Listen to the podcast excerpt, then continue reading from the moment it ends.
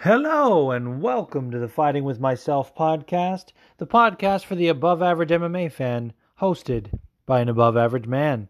And I am that man. My name is Juice. While we have a lot to talk about, UFC 252 is an amazing card. This was the first time in a long time that I didn't watch the fights live. I was at a buddy's house, old friend from college who I hadn't seen in a really long time. And we just had a guy's weekend, and he's not a fight fan, so it wasn't part of the agenda. And that was totally fine with me.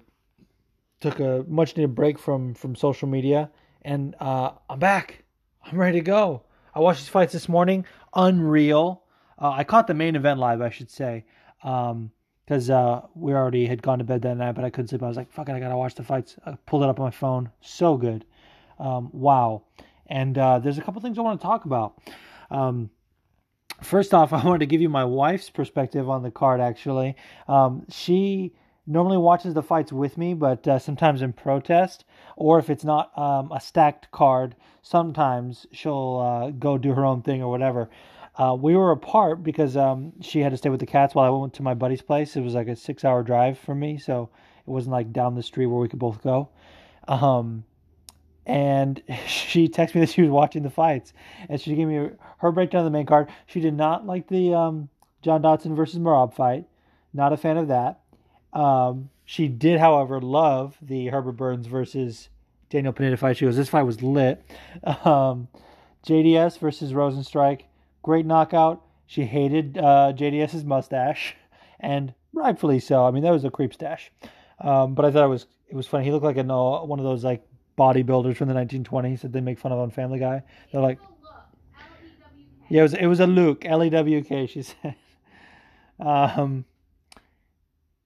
The Sean O'Malley fight, she said weird, and then obviously we're heartbroken for DC, which I will get to. So I'm going to give you my takeaways from the fight. We're also going to touch on some fight news. And then we're going to do the largest forum in FWM history. So excited. So many questions. One of them, I mean, I used to get like 50 questions back in the day, but I have a lot this time. So let's see how it goes. First off, put some respect on Merab Dvalishvili's name. Merab Dvalishvili. This guy's an animal.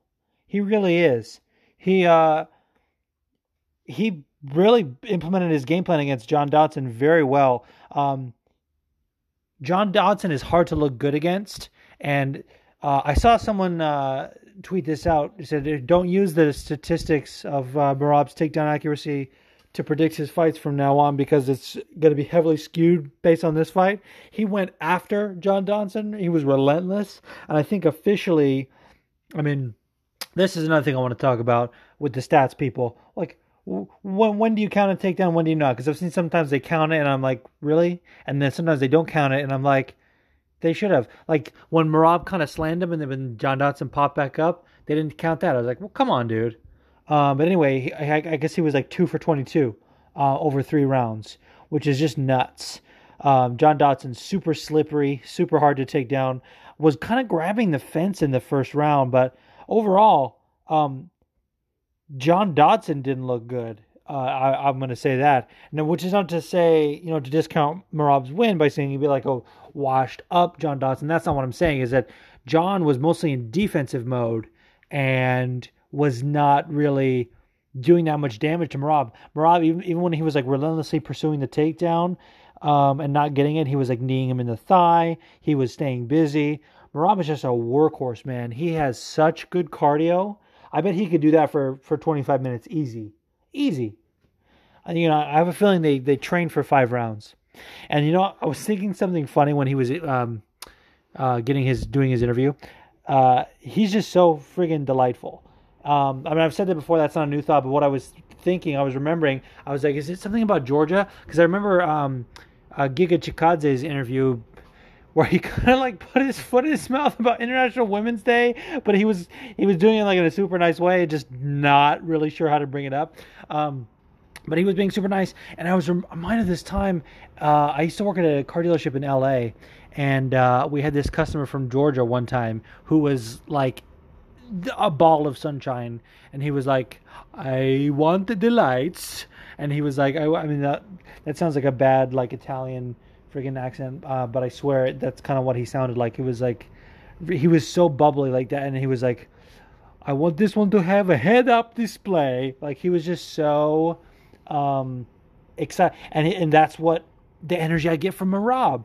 I love it. He's so happy to be there. He's like, I get to quit my construction job. I can get the house in New York. He was so happy, man. I cannot, like, if you don't like Merab, just, I don't know, whatever. If I see anyone fucking calling Merab a boring fighter, or saying he's guilty of lay and pray or anything about that, miss me with that shit, dude. Any Merab slander can be directed to the trash, because that's all it is.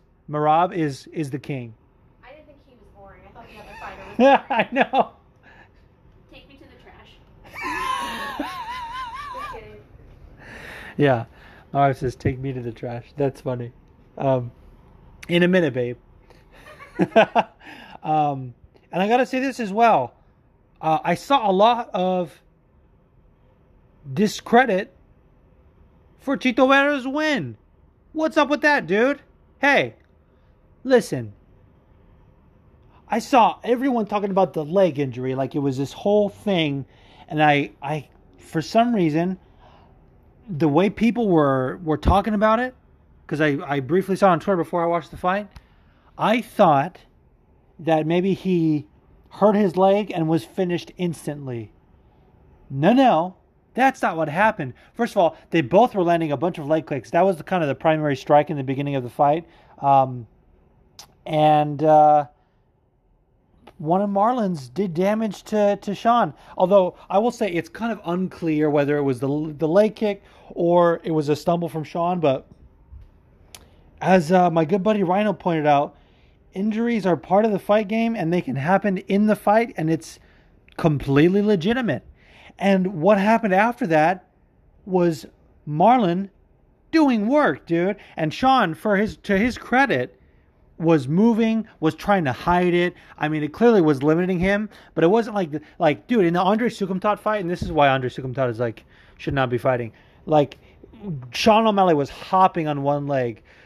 This fight, Sean was like, kind of trying to make it seem like he could still do stuff, was kind of feinting and throwing his hand still. No, Marlon did what he had to do. And the stoppage by Herb Dean, I think we're so conditioned to calling his stoppages bad that the initial, like, knee-jerk reaction was to call an early stoppage.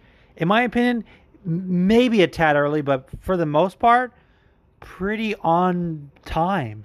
You know, if I'm honest, because like Sean was getting hurt. When you are when you have a one limb that's compromised, that severely limits your ability to stand up, and so it's almost like he couldn't really get out of there and would have just taken unnecessary damage. I was going to say useless damage, but unnecessary damage. And so ultimately Herb Dean saved him from that. And as soon as they stopped the fight, you didn't hear a protest from Sean. All you heard was him wincing about the ankle. And obviously probably a little bit in pain from the ground and pound. I'm sure Sean's going to do an interview saying like, those shots weren't shit, whatever. Like, that's fine. And that's, I expect him from that. And I can't wait for that, to be honest. Because again, I'm a fan of Sean O'Malley as well. But dude, Chito deserved this win. Don't fucking... I don't know. Again, miss me with that shit. If you are discrediting Chito's win, calling it a fluke, calling it more Sean's injury than Chito's actual performance, miss me with that shit, dude. Completely miss me. I am not even entertaining that. But I will say, the main event, for the most part, without controversy. And I don't necessarily want to talk about the actual fight so much as I do the conversation surrounding the fight. So the promotion for this fight, and not just by the UFC, but by the fans as well, they're saying that this fight was to determine the GOAT heavyweight, the greatest heavyweight of all time. And I saw a fair amount of the hardcores pushing back on that, saying that, no, it's not. because it's already Stipe regardless, or there's a few saying, oh, Fedor exists, and this is going to be the theme of the night. Miss me with that shit, dude. In my opinion, this was for the current greatest heavyweight of all time, or at least you could say greatest heavyweight of the UFC. There could be a caveat on it, but don't try and discredit like the importance of this fight. I mean, this is like a true bona fide heavyweight trilogy. I mean, this was our Ali Frazier, man. I mean, this was really like the best of the best going at it. They were 1-1. Say what you want about the first fight. DC finished them, and then Stipe finished DC in the second fight. Like, they were 1-1, and all credit to Stipe. Take nothing away from his win. Obviously the eye poke was a factor. I don't see how you could say that it's not, but Stipe fans, I have to say, were incessant talking about the eye pokes from the first two fights. So other than to talk about it now, I'm not even going to go into it as far as whether or not I think that was a big deal. I'm not going to take away from Stipe in that regard. He still had an amazing, amazing performance. Clear, dominant victory. Yeah. I think it was 3 rounds, too. I don't know about the 49-46s that were there. But my main thing I wanted to talk about was this. Why do we even have the GOAT conversation to begin with? As I said, I'm fine with them using that for this fight. First of all, it's promotion. They can do whatever they want to promote the fight. But the pushback from the fans, like, y'all look for stuff to complain about sometimes. Like, Jesus Christ. But my thoughts, and I just want to reiterate this for anyone who hasn't listened to my past work, I don't think the greatest of all time conversation is something that's even worth talking. It's barbershop talk at best. There are no like quantifiable, tangible reasons, criteria rather. It's just like, there's literally no way. The only time when you can actually determine something is when two people are in the same weight class at the same time in their relative primes, which is kind of what we get. I mean, obviously DC's not really in his prime, but he got into fighting late. So to bring up his age as a gauge of whether or not he's in his prime, I don't think is like telling the full story. You know, like he got into MMA later in life, and I think he's only been fighting since, well, like 2010, really. And people have fought longer, you know, in MMA. So, like, DC was the champion not that long ago. So I think this is two guys, relative primes, you know, going at each other. And Stipe earned every second of that victory, you know. And so for him to be the greatest heavyweight of all time, more power to him. I love that. And for anyone to take that away is just petty. Like, again, I get it. You hipster, you think Fedor is the greatest heavyweight of all time. That's fine, dude. And that's why I think it's a more apropos thing to say the greatest of our era. And even that is up for debate, because what constitutes an era? Like, MMA is so new. I feel like we've had several eras already.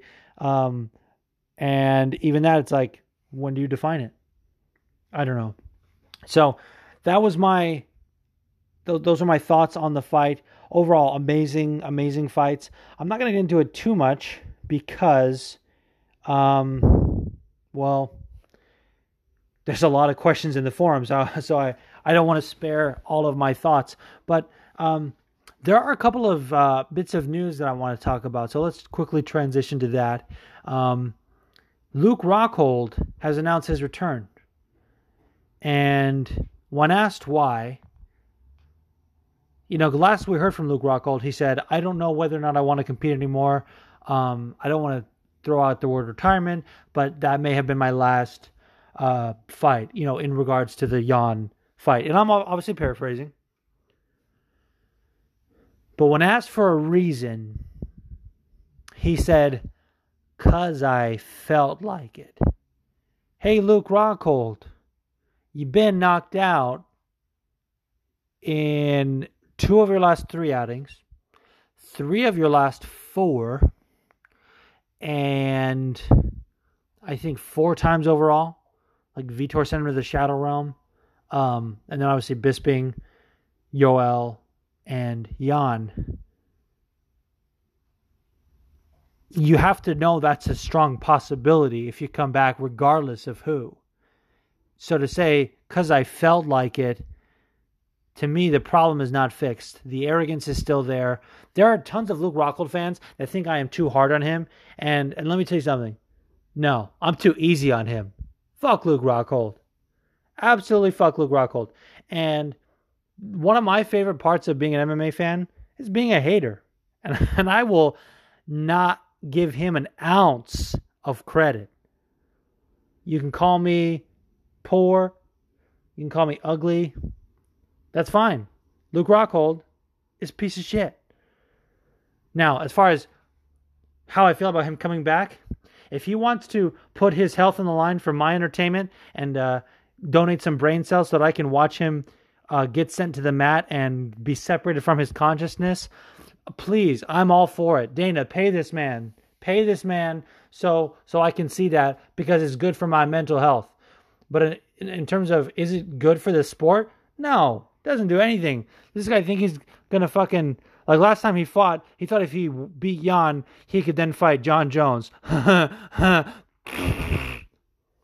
Miss me with that as well. But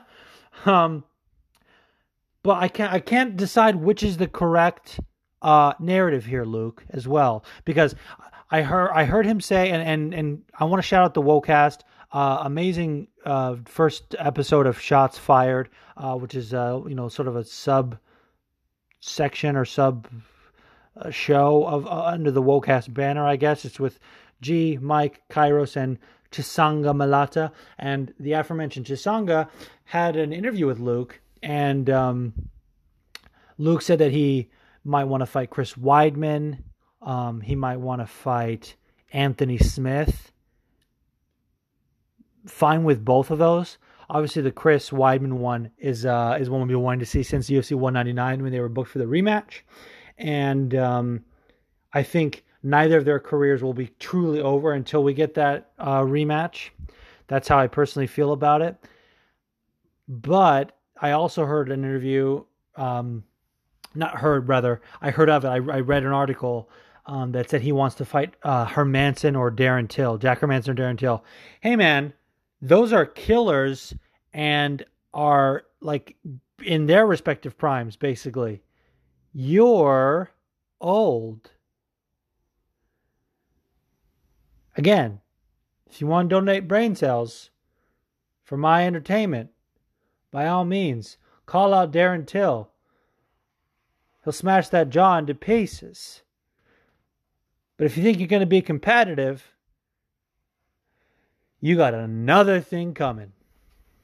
So, I guess we'll see. As far as Luke Rockhold, we don't know. We don't know. Now, Max Rohskopf was cut from the UFC, was given his walking papers. Man, this kind of makes me sad a little bit. First off, I get it. He had one fight and he basically quit. Now, I think, in my opinion, he gets a pass. It was short notice. He was gassed. And it was his first fight in the UFC. There's a lot of pressure. And I'm not going to sit here and hate on him for that. And anyone who does... should reevaluate their life. Now, in terms of looking at the overall sport business aspect of it, I get it. However, this sends a very dangerous message. Because in my opinion, that sort of thing, what he did, we should be more accepting of that. We should be more accepting of that. Of a guy who is just like, I'm done. Who wants to save him from himself because the ref and the corner are not going to. And so what that does is send a message, hey, anyone who comes to our organization on any sort of notice, and if you quit, you're done. So that's going to cause some people to maybe make some decisions they shouldn't and not get out when they still can, if that makes sense. You know, do you get what I'm saying? I hope you get it. I hope you're hearing this and going like, yeah, I get what you're saying. You know, they should not, like, come on, dude, like, give him one more shot. And first off, like, he's young in his career, not only young in age, but young in his career. He could make it back to the UFC easily. So it's not the worst thing for him. But again, sends a dangerous message. You know? Just, wow. I don't know. I honestly... And, like, the fact that they... Like, this kind of, like, bothers me. I was thinking about this as well. So they cut Max Rohskopf. And sometimes, like, you hear Dana say, like, oh, it's a numbers game. You know, we only have a certain amount of fight cards, certain amount of roster. You know, gotta trim the fat somewhere. This motherfucker, the last 2 weeks on Contender Series is just like, yeah, everyone gets a contract. Bro, come on. Like, you used to be so fucking selective on that show. And now that there's a pandemic, you're like, yeah, everybody. But not Max Rohskopf. Fuck him. Like, dude, unbelievable. And I want to say this as well. I said that about Max Rohskopf. I was very critical of his coach, Robert Dreisel, for wanting to send him back in there. And I listened to an interview with him, eased my mind a little bit. And then when I read the article about Max Rohskopf being released, he gave sort of his statement on that fight. And he said that, you know, he was doubting himself. And he didn't even mention the fact that he was gassed, which in my opinion he was, but that may or may not have been a factor. Like, even if he was, he might have, you know, been able to overcome that, I guess. But he said it was a mental thing. He said he kind of felt like he didn't deserve to be there, which Robert Dreisel had said. And so it kind of lines up with that. And, yeah, I don't know. It's just, it's not a good look for the UFC, in my opinion. Lastly, Paige VanZant was signed to Bare Knuckle Fighting Championship, Bare Knuckle Boxing. Kind of out of left field, but at the same time, not really. Like, we heard they were in talks a few weeks ago. That rumor was sort of circulating. It was either like a few weeks or a month ago. It was not too long after the Amanda Ribas fight. They were like, yeah, Paige, test the waters of free agency. We don't need you. Basically is what Dana White was saying. I sort of saw this coming. Like, once I heard it was a rumor, I was like, oh, they're going to sign Paige. First of all, she's the biggest possible name they could sign in women's MMA. Like, she's the biggest free agent in women's MMA. Even though bare knuckle boxing isn't MMA, they sign a lot of MMA fighters because who the fuck else would do bare knuckle boxing? Like, boxers... You know, unless you're Paulie goddamn Malignaggi, are not going to go in there. But they understand, yeah, we wrap our hands and put gloves for the protection of our hands, not the protection of our opponent. So I'm excited to see what Paige is going to do in BKFC, to be honest with you. I'm a little worried, simply because boxing was never her, like, biggest attribute. Certainly now that she's signed there, she'll be focusing on that. Basically 100%, although she might want to sharpen up, you know, just keep her grappling skills fresh and things like that and keep her kicks sharp. Because, in my opinion, she always had better kicks in terms of the striking. And then it was her grappling as well that was, you know, winning her some positions in certain fights. But I get it. Like, Paige, her goal, and this should be the goal for, you know, most fighters, get in, get rich, get out. And that's what she's doing. She's using her marketability and her skills to get her the most money possible in the shortest amount of time. And whilst people do, you know, take a lot of, like, aesthetic damage, cosmetic damage from bare knuckle boxing, it's not long-term damaging. You know, they can fix that. You know, she can get plastic surgery to... repair those wounds, and I think she'll be fine, dude. It's not even gonna hurt. Like, the only thing that this would hurt her other sort of avenues that she makes money with is if she books a photo shoot or a gig like a week after her fight ends up having like a bloodbath where she's all cut up. But that's, you know, shame on whoever booked that, you know. So I'm looking forward to it, to be honest with you. I really am. They're going to get my money. They are. Looking forward to this a lot. So that does it for news and the UFC 252 takeaway. And let us now transition to the forum.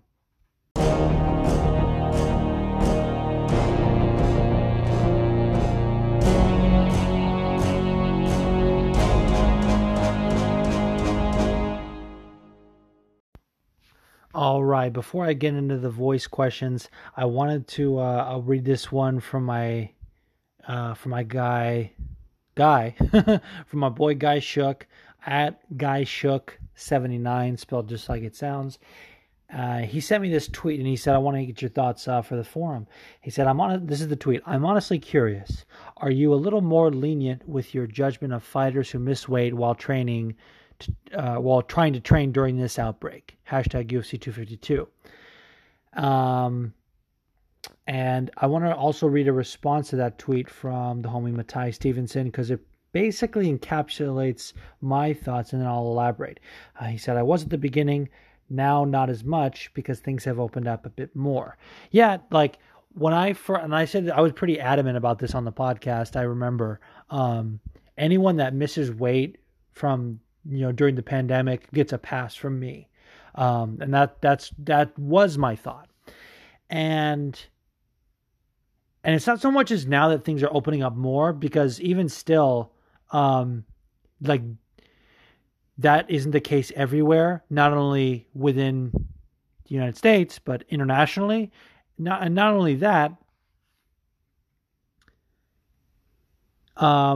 even if you are able to stay open, you don't have, like, all the coaches aren't available, and even like where they go, you know, I recently learned that they just have those like portable saunas because they're trying not to have, you know, be unsanitary, having everyone in the same sauna, things like that. And that makes practices harder. But I'll say this, I thought about this, I think a couple fight cards ago. For the most part, people are still making weight. I would say, and I'm not a numbers guy. I don't like follow the stats of certain things. I like, they're interesting sometimes, but I don't go out and hunt them for certain things. I would wonder if there's a statistic, if someone would find the average of the amount of times fighters missed weight before the pandemic versus now. I bet it's the same.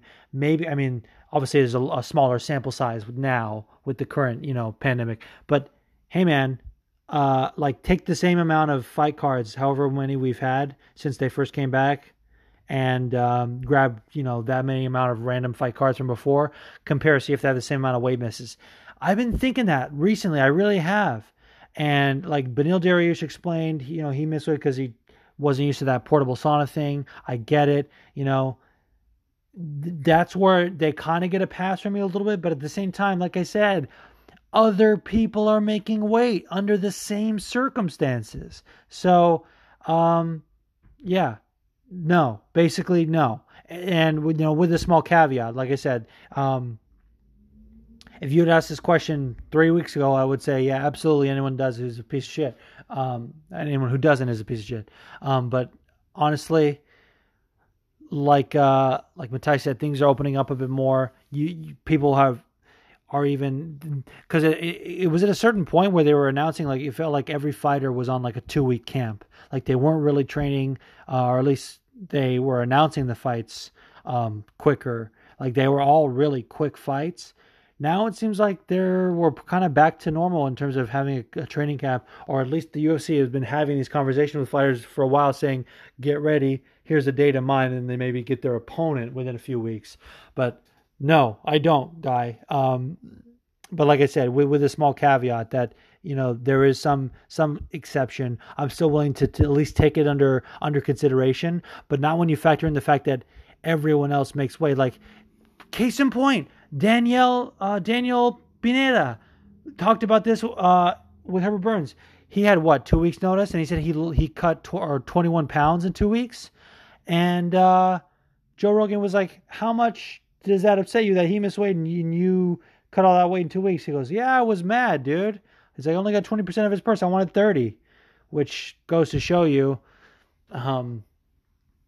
get a better manager, I guess. I don't know, but yeah, no, honestly, for me, I don't anymore.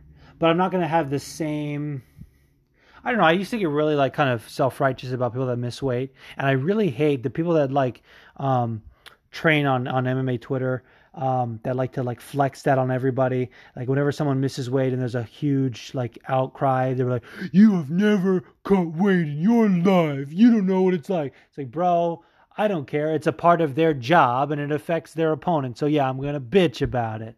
So whatever. But yeah, honestly, that's my stance on it now. And I know that was like a complicated way of saying, or a kind of roundabout way of basically saying no, but a little, but yeah, that's how I feel. Great question, guy. I'm actually going to retweet that right now.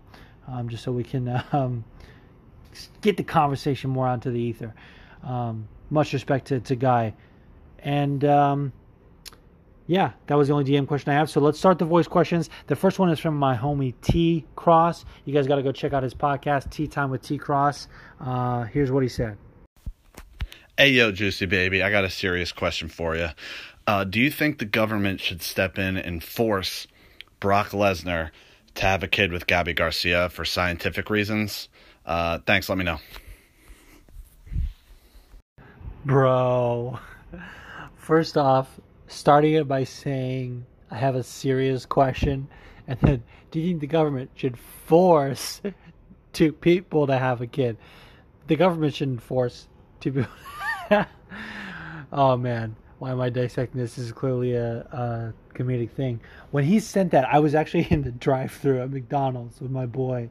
Like I said, the guy, my buddy that I went to visit. I played that out loud. We both started laughing, and I was like, here's those two people for context. And basically, we were laughing even harder.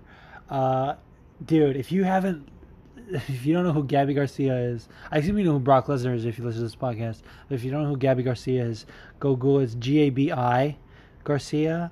And honestly, dude, the thought of them, like, I texted him right away. When he said this, and yeah, we're just going back and forth. It was like, just think about it. I was like, no, I don't want to think about them smashing. Are you kidding me? But yeah, like, no. But can you imagine what their kid would look like? I honestly would be terrified. Even like if for some reason, like they had a kid, right? And like I had to adopt and that was the only kid available. Or I was suddenly like forced into a position where I had to like be the nanny for that kid, basically the caretaker for that kid. I would be terrified of them. I would be totally terrified of them. I bet they would be like that. Man, y'all seen that baby on the timeline? That massive baby? It would be like that, but like a little more muscular. And like would have a mustache at age 8. Seriously. T-Cross, you make me laugh so hard. Thank you for that, bro. All right, next question. Listen, man, I'm not crying. You are. When we look back at Daniel Cormier's illustrious career, not just at light heavyweight, but at heavyweight, what he did in Strikeforce, what he did in the UFC, what do you think is your favorite moment of his career, whether it's him competing, whether it's him winning, whether it's him conducting himself in an admirable way inside or outside the octagon? What moment sticks out the most to you? He's given this sport and us a lot of great things. Not just, I'm curious what sticks out in your mind. Man, first of all, thank you for this, Kairos. Shout out to Kairos. Go give him a follow at Kairos MMA. Subscribe to his YouTube channel. I'm really looking forward to... man, whenever Kairos videos drop, I get so hyped. He puts out great content. I really mean that. And I love his contributions to the WoCast. God damn. Like, when he sent this question right after the fight, pretty much, and I was like, oh man, I'm right with you, brother. Like, I was already emotional. I still haven't watched the post-fight interview, by the way. Like, as soon as they read the result, I was like, okay, I need to cope with this, and that's it. And I heard people complaining about DC, just the way he did his interview. Again, missed me with that. But this is a great question, Kairos. There is no one answer for this. I'm gonna let me go off for a second. Can I be real a second? For just a millisecond, let down my guard and tell the people how I feel a second. Man, DC has given us so much. First off, such an amazing ambassador for the sport, like such an amazing father and role model. Like, even it's so endearing, even in a loss. Like when he lost to John Jones at UFC 214 and they show him on the Jumbotron what happened, and he starts crying. Like, he wears his heart on his sleeve. And I've been listening to DC and Helwani, his show. He's now on Air Helwani's show on Mondays for the past several weeks, and you just see so many different sides of him. And he really just seems like an awesome guy to hang out with. Some of my favorite DC moments. First of all, the Gustafson fight. Like, respect him for a... I mean, let's talk about this. He lost to John Jones the first time, and then, what was it, 3 weeks later, John... Or I think he fought on 3 weeks' notice, so it may not have been 3 weeks later, but it was later on that Jones was booked to fight Rumble. That's when the whole pregnant lady fiasco happened, and they called Daniel Cormier to step in. He takes on Rumble Johnson, the scariest dude in that division. That's obviously not John Jones, and takes his biggest shot. Man, the clip of DC getting going flying across that octagon amazes me. I think it's in the first round against Rumble. Massive overhand from Rumble just sends DC flying across the cage. And if you haven't already, I would say definitely check this out. There's an awesome video of DC watching that fight and a couple of other fights, like highlights of his career with Robin Black. And he shows him that moment. And he says, what was going through your mind there? Like, do you know why you got up? And he says, well, for two reasons. Like, first, and like Robin Black pointed out the technical reason, which is, he saw it coming just in time and kind of leaned back. And so it kind of glanced him in that regard. But he also said that mentally what was going through his mind was just like, I can't lose again. Like, I got to get up. Just hearing him describe that, so awesome. He also... had a nice breakdown of the Dan Henderson fight. That's his favorite fight of his career, like one of them. But I love that also. Like, right after that, he went around and fought Alexander Gustafsson, who gave him another fight of his life. So, like, DC, just always a company man. My favorite DC line ever, and I sometimes just watch this video because I really wish this fight had materialized because of this. When he called out Ryan Bader in the press conference, and he was like, sit down, Bader. And then he was like, I asked him to fight you. I said, give me the easiest fight in the division. Give me Ryan Bader. I want an easy paycheck. There's something about aggressively calling out a guy like that and saying they're an easy fight. Like, clearly... not saying, because if you call someone an easy fight and you don't fight them, you could still say oh, well, you're ducking them or whatever, even though you said they're an easy fight, but at the same time you're also saying not worth my time. But that could be I don't know, gamesmanship. But to say yeah, give me that guy, I'll fight you right now, easy money. Something about that is just amazing. Fighting Anderson Silva on 48 hours, 2 days notice. And despite what Cowboy Cerrone said, I liked his performance a lot. I did not think he fought not even going to say it, obviously, because Cowboy Cerrone is a piece of shit for saying that. Yeah. So many great moments, Kairos. I can't even tell you, like, I've become a big fan of Stipe over the years, and like the night that DC beat Volkan and Stipe beating Ngannou, I was like, these are the two best fighters in their divisions right now. And I never thought they would face each other, and I never thought I would have to choose. And now it's become this heated rivalry where, you know, Stipe fans are like, you know, fuck DC and all this shit, which we're about to hear. And it kind of makes me sad because I really like Stipe, but DC's my guy. And I'm going to miss his contribution to the sport, but I'm super excited for what else he's going to do with Detail and all his other endeavors, you know, on the broadcast. He's right now one of the best commentators they have. Like, I was watching the broadcast going like, why is the commentary shit? Oh yeah, because DC's not on it because he's fighting, you know. That's where we're at right now. Thank you, Kairos. Always love your contributions to my show and to yours. All right, let's hear from my man Natraj. Juice, Natraj here. Man, I'm so happy. I'm so happy for Stipe that he won and he got the result. And hopefully, finally, he will get the respect that he deserves. And at this point, mostly because of the commentary team's bias, I'm at the point of going fuck DC. Honestly, I like him. He's a very good guy, obviously. Great fighter, ambassador of the sport, all that bullshit. But man, nobody showed this much play when he literally had to stop fighting because of DC's eye pokes. But now, because this is DC's last match, oh my god, the eye poke, shut the fuck up. Stipe got poked in the eye in both matches. Lost once, won once.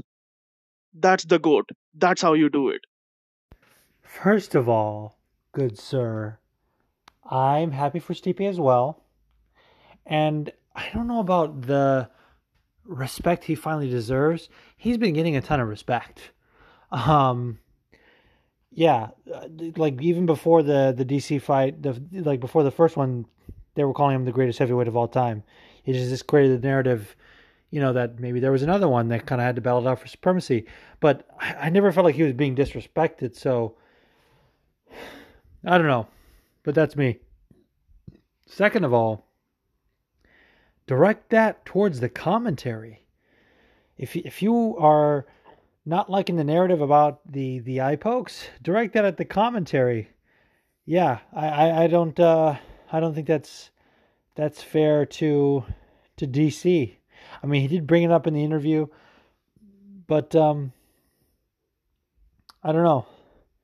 Like, just because Stipe didn't mention it doesn't mean that it's not a, like, apropos thing to talk about. Like, Stipe's not that kind of guy. He's not outspoken, but I don't know. First of all, can we as fans stop, like, focusing on eye pokes? Yeah, they are one of the worst fouls, and until we fix them, they're going to happen a lot. They need to change the gloves, and they need to enforce point deductions, like bottom fucking line. But can we not, like, eye pokes happen? Can we stop pretending that they're intentional? Can we stop, like, I'm sick of this whole business with eye pokes. Like, miss me with that. I need to stop saying that, but dude, fucking A. But I love you, Natraj, and I love your next question. We actually have two questions. It's funny, two questions back to back about Kai Kamaka, so I'm going to play those back to back. Obviously, the other one from Natraj and from my buddy Combat Sports the Rhino. Hey, Juice, one more thing, and this is important. Man, Kai Kamaka and Tony Kelly, what a card opener that was. Jesus. And this made me realize one thing. The fact that over the years, UFC had so many good Hawaiian fighters who have been putting on absolute banger of fights for UFC, and Dana, that bald fraud, not putting up a UFC Hawaii show, that is basically criminal. He should be fucking arrested for that shit. Jesus, man. But what a great fight. What a great card. Hope you're doing well. And yeah, happy weekend. Okay, I lied. I'm not going to play Rhinos just yet because I forgot that Natarj made a great point. It is a fucking crime that we don't have a UFC Hawaii yet. And Bellator has been to Hawaii a few times. Obviously, there have been a couple shows in Hawaii back in the day. But in the modern UFC era, they have not been to Hawaii. And it's a goddamn shame. Like, I was thinking about this. The fact that fucking Fight Island was not Hawaii. And I know that was for international fighters, but I don't know. They could have figured it out. Like, Jesus. I don't know. Yeah, we need... There are so many Hawaiians in the UFC. They always deliver. And, yeah. Kai Kamaka versus Tony Kelly. Fucking unbelievable fight. I really like that fight a lot. So, props to them. And let's get a fucking UFC Hawaii card. Hey, Juice. It's your homie Rhino from the Combat Sports with Rhino podcast. So, big pay-per-view last night, UFC 252. Lots to digest, lots to dig into, lots to take away from. But my favorite fight from last night really was the very first one of the evening. Kai Kamaka versus Tony Kelly in the featherweight division. My goodness, was that fun. We all know what a deep and stacked Division 145 is. Can you kind of navigate maybe who you think the next fight or two could be for Kai Kamaka or Tony Kelly? Again, those guys put it on the line. I loved every second of it.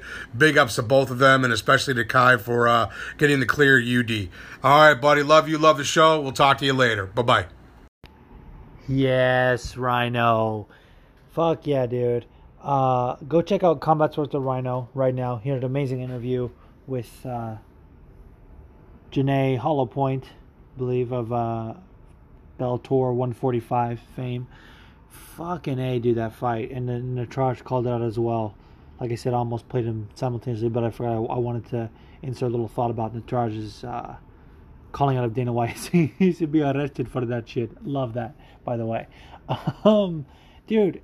I gotta say, so as far as your question, like what should be next for them or kind of where they should navigate, featherweight is one of the deepest divisions in the sport. Not only just the top 15 being so stacked, but the unranked fighters in that division, like so deep. But I thought of a couple names, and this could kind of go for either guy. I would love to see like Kai Kamaka versus Edson Barboza. Barboza just fought another tough Hawaiian in Dan Ige. In my opinion, beat him. That was a not good decision, in my opinion. But I think they would put on a fucking dog fight. I also love Jeremy Stevens for either of them. Like that would be just a really amazing fight. And I think this gentleman had moved to bantamweight. I don't know if he plans to stay there permanently, but Enrique Barzola would be a great opponent for either of them. How about Bobby Moffitt? Is he still in the UFC? That would be another great opponent for them. Chas Skelly, Jesus, like you could go. Like this guy's, I want to see them against a warm body. Either of those guys, I really like. Whoever, like line them up. Fucking Makwan Amirkhani, Arnold Allen, like really anyone. So, thank you, Rhino. Now let's hear from the legend of all legends, Smokey J.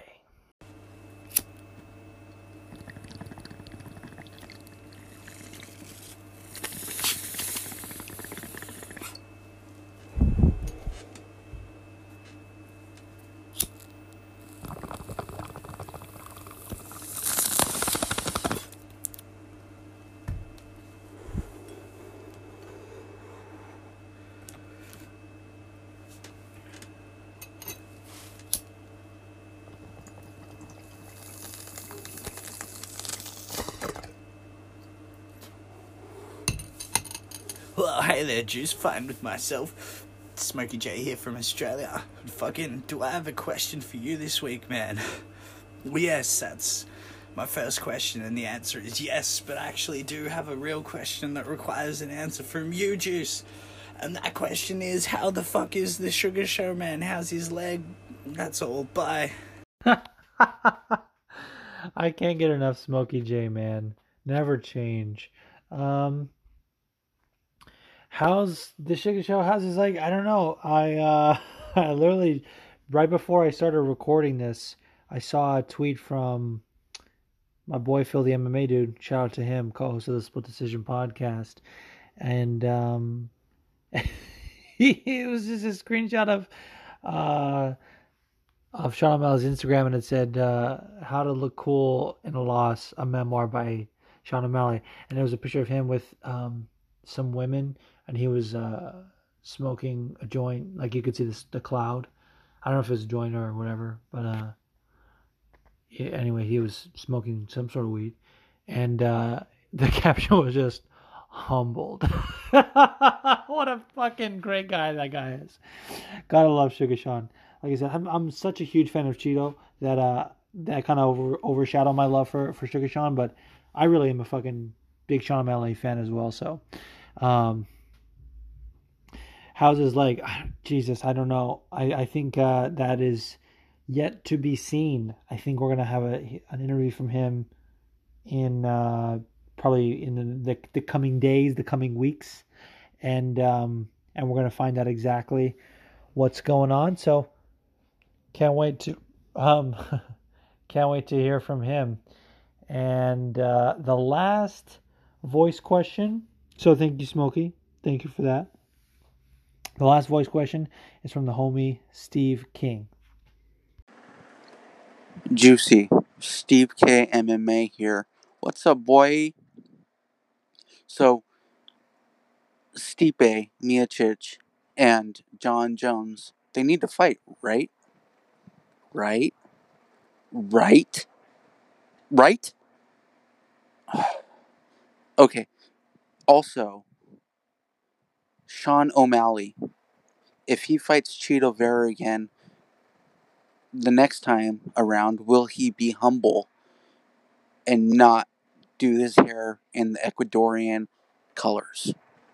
Or will he do it again? Bye, Juicy. Have a great show. Y'all, go give Steve a follow. Steve K _MMA writes some great articles, and he does a great podcast with Drake Riggs, the WMMA podcast, where they talk specifically WMMA. Sure, they'll be talking about Virna Janjiroba and her win over Felice Herrig. Sure, they'll also be talking about Livingio Souza stealing a victory from Ashley Yoder. Now, as far as your question, first of all, can I just say, before the fight, I felt like, you know, just from listening to the podcast I listened to, and the people that were, you know, calling into my show, and just what I saw in the general timeline, everyone was saying, oh, well, if Daniel wins, who's going to fight for the vacant title? Is it going to be Stipe versus Ngannou or whatever? Where does Derek Lewis fit in? You know, is it going to be Ngannou versus Lewis? Like, and they were saying if Stipe wins, probably we're going to get the Ngannou rematch. I didn't hear John Jones get mentioned once. Now, all of a sudden, fight week, Dana says, I'm going to throw a bunch of money at the winner of this fight to fight John Jones. And everyone is saying, that's the fight. That's the fucking seed. Like, it's been there the whole time. They've been honey-dicked us with that fight, dude. They already teased us with that fight. Like, a long time ago. Even Stipe, or John Jones literally tweeted out, are y'all ready for me to fight Stipe in July? And then signed to fight Thiago Santos. Like, miss me with that shit, dude. I will not believe it until it gets signed. As far as who do I think John Jones should fight Stipe, I would love to see it. But again, not going to believe it until it's fucking on paper. And even then, maybe not until they're in the cage. For real. And the second part, yeah, if they fight again, I hope he does it even more. I hope he fucking paints his whole body the colors of the Ecuadorian flag. Chito loved that shit. Are you kidding me? I'm sure he loved to fucking... that just made the win even sweeter. Like, he had a couple tweets. Well, it was really the same tweet, but he posted it twice. It's funny, I was just checking his page. One of them got like 15,000 likes. The other one got 9,000, but it's literally the same exact tweet. It's a picture of him holding up the flag, and it says, Para Arriba. And emoji of a rocket, and then the Ecuadorian flag. I'm sure he loves that. Like, you know what I mean? It just made it even sweeter. Sweet sugar. Anyway, thank you for the question, Steve, my man. And we actually do have one more. I always forget. This is technically a voice question, but it's submitted in a different format, so I always think of it as a separate thing. This next one's from the homie MMA Catfish. Hey, Juicy Baby, it's MMA Catfish. So I wanted to take this in a different direction than what I'm guessing most of the other people who call in will go, and ask about Junior. I thought he actually didn't look bad. He looked in pretty good shape. I thought he looked good in the fight, but man, the current landscape of heavyweight MMA is some real nasty punchers, and he cannot be getting punched in the face anymore. So what do you think is next for him? Should he just retire or keep getting knocked out? And can we all just agree that this is damn Cain Velasquez's fault? Great question. Yeah, dude, I tend to agree with you. It's not necessarily about it being Cain Velasquez's fault, although you can make the argument that JDS was never the same after those wars with Cain. However, for me, I tend to be like cautiously optimistic with JDS sometimes, because every time I count him out, he comes back and has a great performance, you know. So I think he could be, but that was hard to see, like, because of the way JDS tried to get up so quickly and Jairzinho was rushing in. Like, it was hard for the ref to stop it right away. So yeah, you could say maybe a bit of a late stoppage, but not in a way that was super egregious, because it was just, everything was so fast, and like, it looked like he could have recovered, but so I thought that was, you know, maybe one or two late punches, but for the most part, a good stoppage. And but even in that, even saying that, he took way more punishment than I would like to see him take. And so, yeah. By the way, respect to Jairzinho for still calling out Francis in the post fight in the rematch, saying, you know, if Francis gets the bell, I want my rematch. You know, I'm gonna work my way back up. I want to get that one back. You know, much respect to him. You know, people don't call out Francis, especially after they've already been fucking KO'd from him. So, as a matter of fact, I think Curtis Blades would be the only other one to do that. And I think he's done it twice. Man, Curtis Blades is such an anomaly. Yeah, as far as what I'd like to see for JDS, I would like to see him really, like, relegate himself to, like, the gatekeeper status. Or here's one. How about a rematch with Verdum? They fought back in the first stretch of Verdum's UFC career, before Verdum went over to Strikeforce, and I think Verdum got knocked the fuck out. Like, I think it was like a clean ass KO, and I wouldn't mind seeing that rematch, especially, you know, hopefully it would be a little more grapple heavy. JDS claims he's a black belt, so let's see it. Let's see JDS versus Verdum in combat jiu-jitsu. And by that, I mean an MMA fight that involves grappling. So thank you, Seth.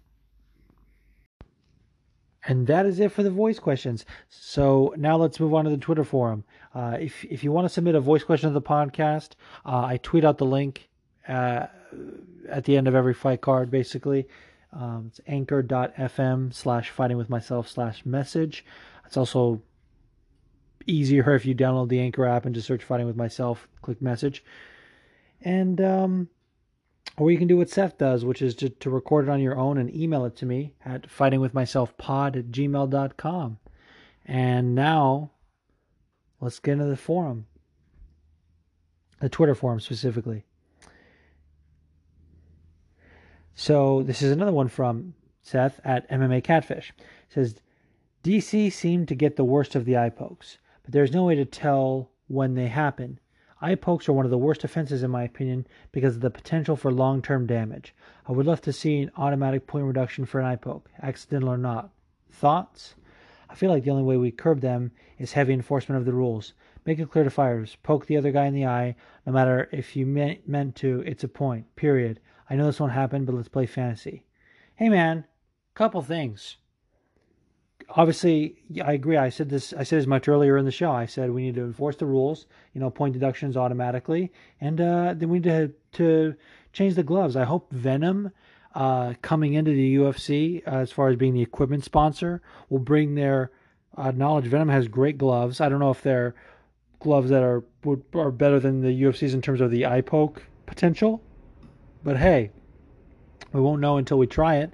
At least work with them to maybe develop something. You know, they've been in the fight game for a long time, but you know, I was thinking this watching with the fight card at the beginning. They always do this, and I always say, why do we always have to do this? But I'm glad they did this time.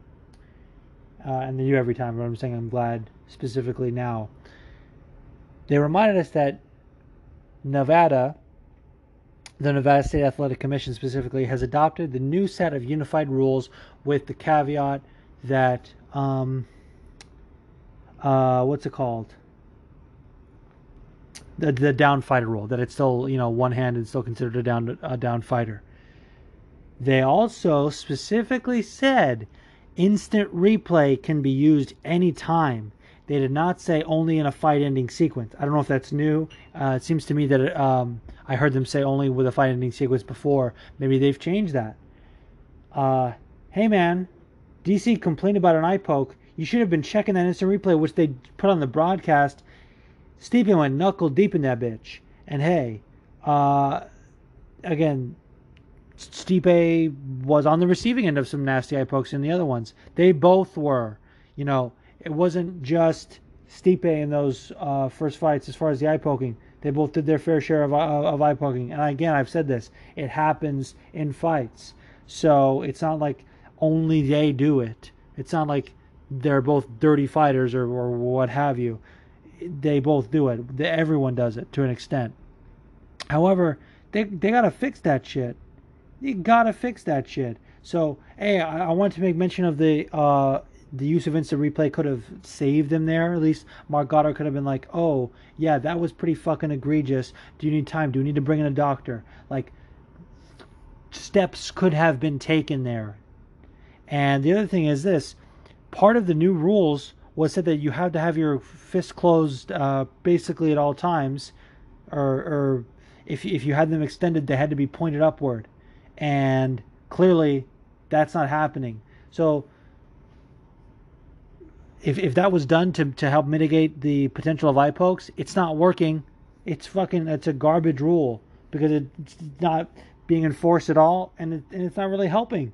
So, yeah, I agree with you, MMA Catfish.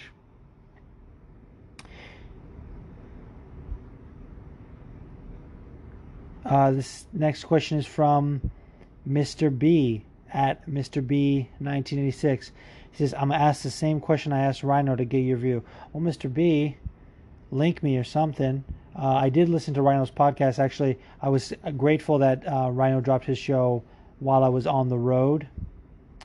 And what's it called? I was able to listen to that on my way home. Like I said, great interview from... Great interview from Janae Harding.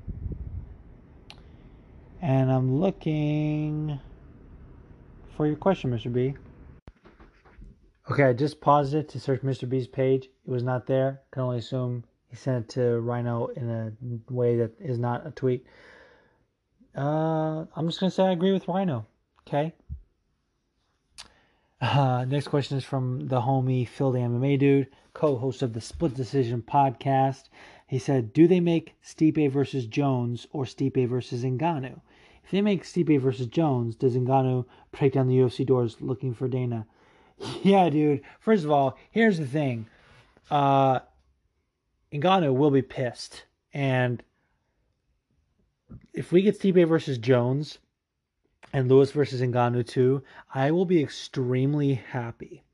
I'll settle for Stipe Ngannou too and Lewis versus Blades. But, yeah, I don't know. I also heard Dana in an interview say that John Jones, if he fought a light heavyweight, he would have to fight Reyes or something. Or it could have been if he fought at all, he would have to fight Reyes. But then I also, like I said, heard him say he's going to throw the winner of this fight, and now we know that's Stipe, a lot of money to fight John Jones. I hope that's the case, but we'll see. But thank you, Phil. Thank you for your question. Next question from Ashwin at Omnishwin. He says, early thoughts on who's next for Stipe. By the way, check out Ashwin's app, the Fight Forecaster app. I'm loving it. I didn't do it for this weekend because, like I said, I was really busy. And by that, I mean hanging out with my buddy. Busy now thinking about fights is what I meant. But yeah, I'm loving that shit. Thoughts on who's next for Stipe. Like I said, if it's not John Jones, it has to be Ngannou. That's it. I would like to see a world where Curtis Blades gets a title shot, but the fact that he's 0-2 against Ngannou and Ngannou's knocking on that door, like, buddy, it's not happening. Unless, like I said, Ngannou gets the shot, loses, they do Lewis versus Blades, he beats Lewis, now he's right there in contention, and that, I wouldn't hate that. Although, obviously I want my boy Derek Lewis to not lose, ultimately. Question from Joe Bloggs at Joe Bloggs 74. Do you think Janjiroba is a big problem for the strawweight division?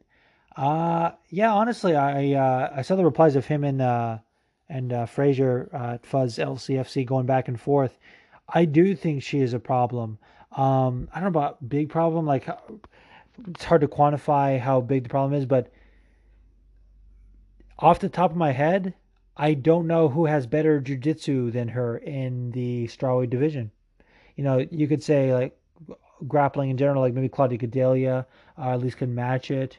You know, Rose certainly has good jiu-jitsu, but I don't know if it's on that same level as Janjiroba. Who knows?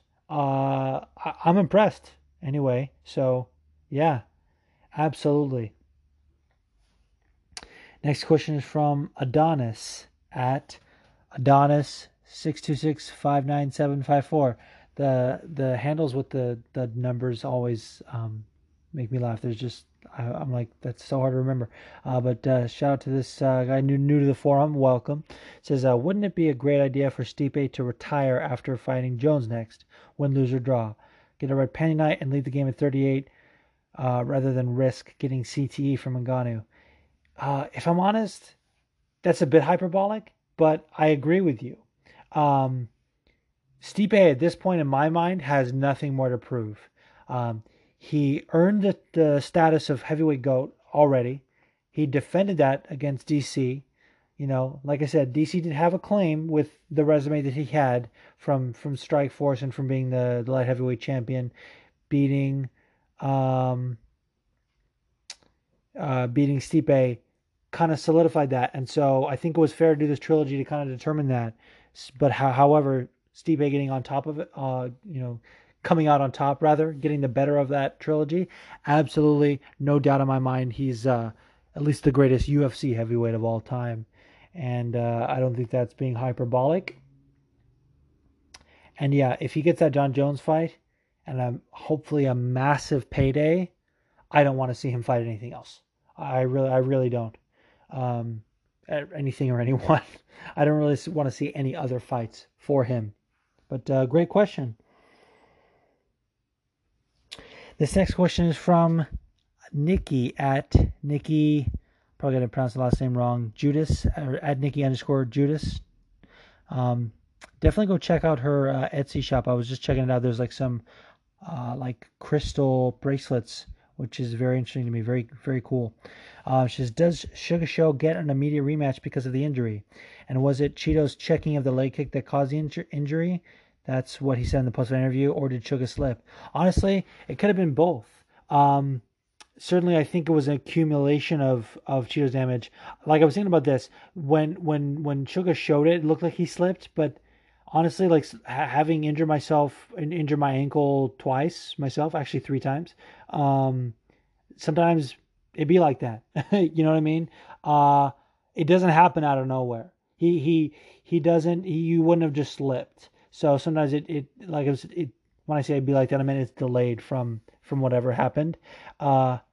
I think it absolutely was caused by Chito. But again, it's a little bit up for debate. Or it could have been Sugar throwing a kick wrong and connecting in a weird way. Either way, it was, you know, it's valid, is what I'm saying. She had a couple of questions. She said, why oh why didn't DC try to use his wrestling a little more? I know, dude. I know. I saw a tweet from, I want to say it was Flying Brian J. He was like, DC is going to WAP, W-A-P, like that new Cardi B, Megan Thee Stallion song.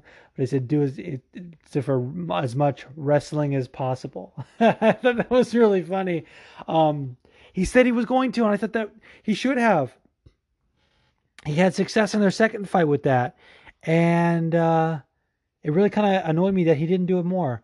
But, you know, credit to Stipe for, I guess, nullifying it, if anything. I mean, he smothered him against the cage for a fair portion of the fight, and I thought that was really smart on his part. So, yeah, I'm with you, Nikki. I don't know why. I don't know why.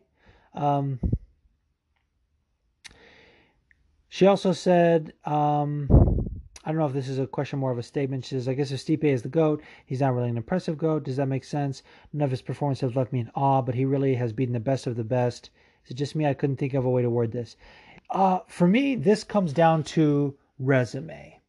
And this is part of why I said, why I started to open the show with by saying that the GOAT conversation is just barbershop talk. There's no quantifiable criteria. Everyone's criteria is different, and there's different ways to talk about it, because you could talk about like the best pound for pound martial artist, like whose skills would translate across different weight classes, like who has done more. A lot of it does come down to resume. Some of it comes down to skills. Like the two biggest ones that I go back and forth between are GSP and Mighty Mouse, and obviously John Jones just would be thrown in there. But you know, like Mighty Mouse has the 11 title defenses, but can you name them? Like GSP had I think he has the welterweight, title defense record at 9, and they're all like legends of the sport basically, or at least for the most part. And, he also went up, to middleweight at the end of his career. So, for me, like the reason why Stipe's significance in the heavyweight division is so prevalent, and why he is so deserving of that title, in my opinion, of the greatest heavyweight in UFC history. Before Stipe, the record for title defenses in that division was 2. And Kane did it a couple times. I think he had different title reigns where he got to 2 different times. So he had the title for a while, like cumulatively, but it was broken up by a loss. He lost the title and had to get it back. So that just shows you how hard it is to hang on to that belt. Like Randy Couture did it twice before. It was only defended 2 times prior. Stipe comes in, knocks out Verdum, who beat Kane, the previously longest reigning champion. He beats Verdum, knocks him out, knocks out Alistair Overeem, knocks out Junior Dos Santos, and puts an absolute clinic on Ngannou. And that's what I want to say. Like when he said none of his performances left me in awe, that one absolutely did. Francis was scary as fuck. back then. He still pretty much is, but I think when Stipe beat him, he became a little more humanized. Back then, it was like, wow, if he touches you, you're going to sleep. This guy has the touch of death in his hands. And that first round, go back and watch that fight. Stipe took those bombs flush on the chin, and I was like, I could not believe what I was watching. My heart was like pounding out of my chest. I was so much anxiety. I was like pacing in the living room of my house, watching this fight, going, how is he fucking doing this? And then he got the takedown, beat him into the canvas, and it was like that for the latter four rounds. I was just sitting there going, this is incredible. Like they were both tired at the end, but Stipe outlasted him, and for him to like wrestle hard for 5 rounds, I thought was super impressive. At heavyweight, they don't really do that. For me, he's very impressive. He's very impressive. And if I'm honest as well, I didn't talk about this enough in the beginning. This is the best Stipe we've seen, in my opinion. If not the one against Ngannou, but that one wasn't really showing all of his skills, and it was against not a wrestler. So it was just, him wrestling a pure striker, like a boxer, basically. This was amazing, this performance against DC. I really, really am impressed with Stipe. This next question is from Brat MMA, at Brat MMA. She says, DC said that he couldn't deal with the clinch because he hadn't planned for Stipe using double underhooks. But at the same time, people say that DC has a very high fight IQ. Isn't fight IQ being able to adapt to different situations during the fight? That comment really confused me. Yeah, honestly, I didn't see that because, like I said, I turned it off right away, and I just have been... getting the highlights from people because I didn't want to hear that. I just wanted to focus on the actual contest itself and the result. That does baffle me as well because, first of all, I do think DC does have a very high fight IQ, but it's mostly in his analysis. When you talk about his fight IQ, he does make mistakes. He dips his head to the right, which opens him up for the left high kick and the left hook. That's a... just off the top of my head, the most glaring thing I can think of. But yeah, obviously he opened himself up to those body shots in their last fight. So, like, he's by no means a perfect fighter, but I think that's what he was talking about in terms of the high fight IQ. That really does baffle me because double underhooks is... I don't know, I feel like wrestlers are pretty much used to that, and DC himself uses them, so wouldn't you know how to counter something that you do? I really don't know how to answer this because I'm baffled as well, but thank you for bringing it up. I'm going to have to go take a look at that. Next question is from the homie Yugi at Yugi MMA. Guys, go check out his podcast. Actually, I need to send in a question for his if he's still taking questions. I'm really bad at that. I also wanted to be on his show, actually. But Yuki says, now that the MMA gods have had their thirst quenched with our tears for DC, which championship fight do you think will end in an upset next? When will the evil tyrant MMA gods return? Bro, can I just say... sometimes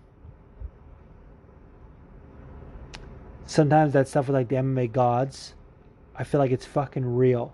Like I was thinking about, I've said recently, like the past, I don't know, several weeks I've recorded, I haven't felt too inspired to do a unique intro, and I'm searching for something that I want to use as like a solid, steady intro.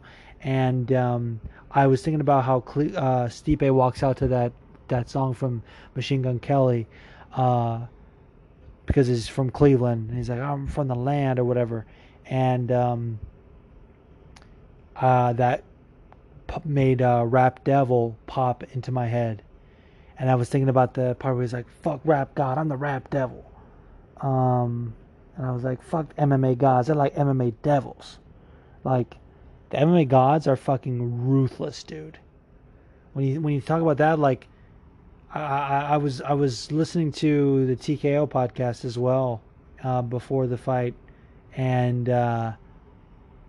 I think it was Delilah that predicted Stipe, and she said because there's no happy endings in MMA. Like, it was just, it wasn't even based off like an analysis. It was just like, this is what it is. And I was like, yeah, honestly, it's sad, but it's true.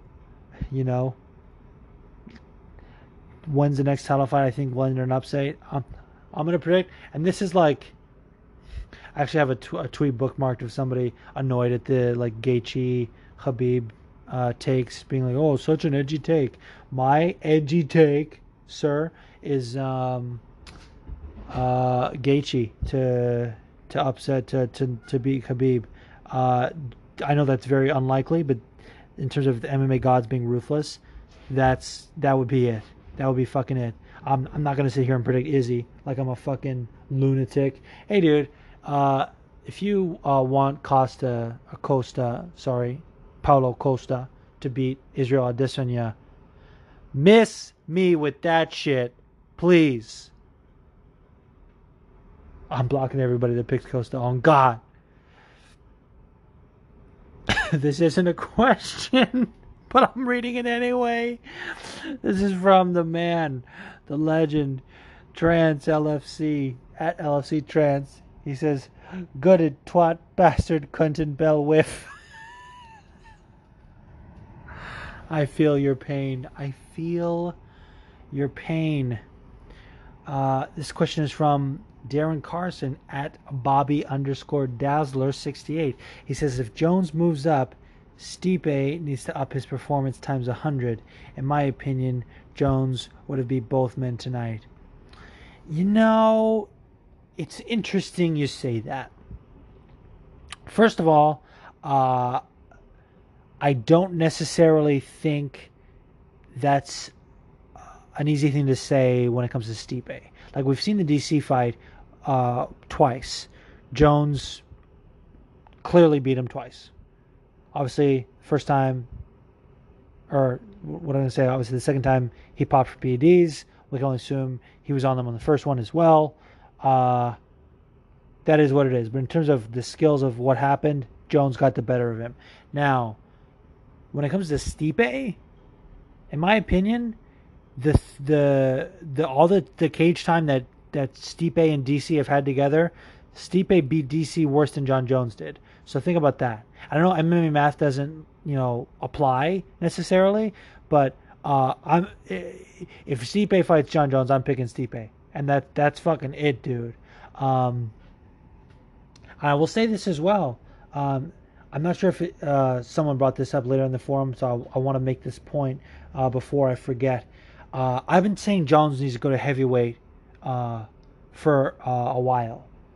But I also am realizing he's sort of damned if he does, damned if he doesn't. Because outside of Stipe and maybe Ngannou,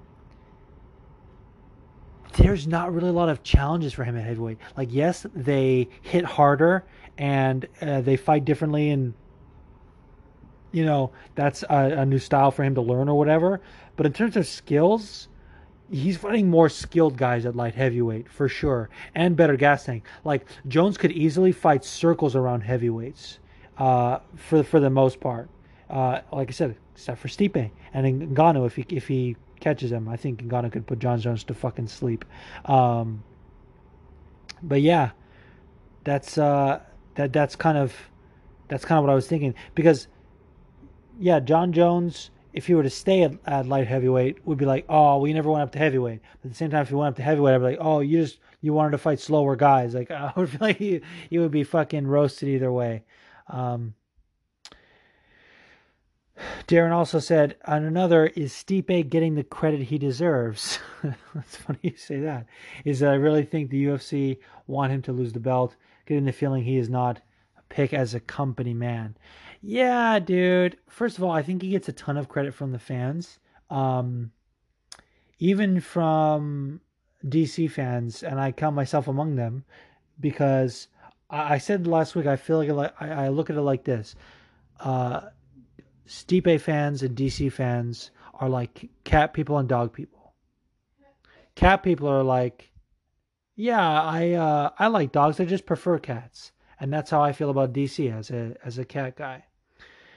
Stipe fans are like, fuck DC, DC, DC murdered my whole family. Like, no, dude. That doesn't work like that. They're both good guys. They're both very talented. They both deserve your respect.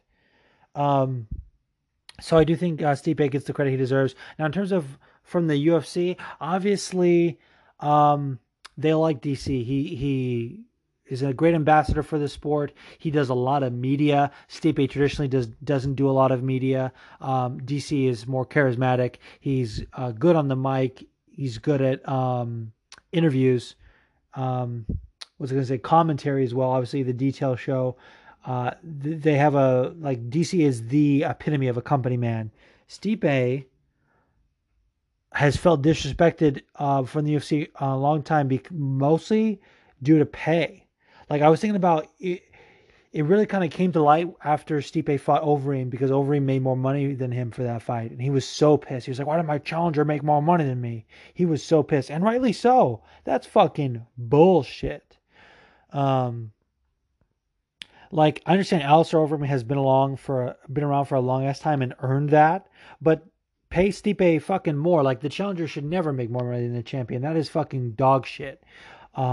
But I was also thinking back to when Stipe even got the chance to fight for the belt in the first place. He beat Andrei Arlovsky back when Andrei Arlovsky was like sort of making a run and looked like he could have been making a comeback. He beat Andrei Arlovsky, and he had to get up in Dana's face. He's like, give him our shot! Give him our shot! He was screaming at Dana, and Dana had to be like, guess I better give Stipe a shot, otherwise he's going to kill me.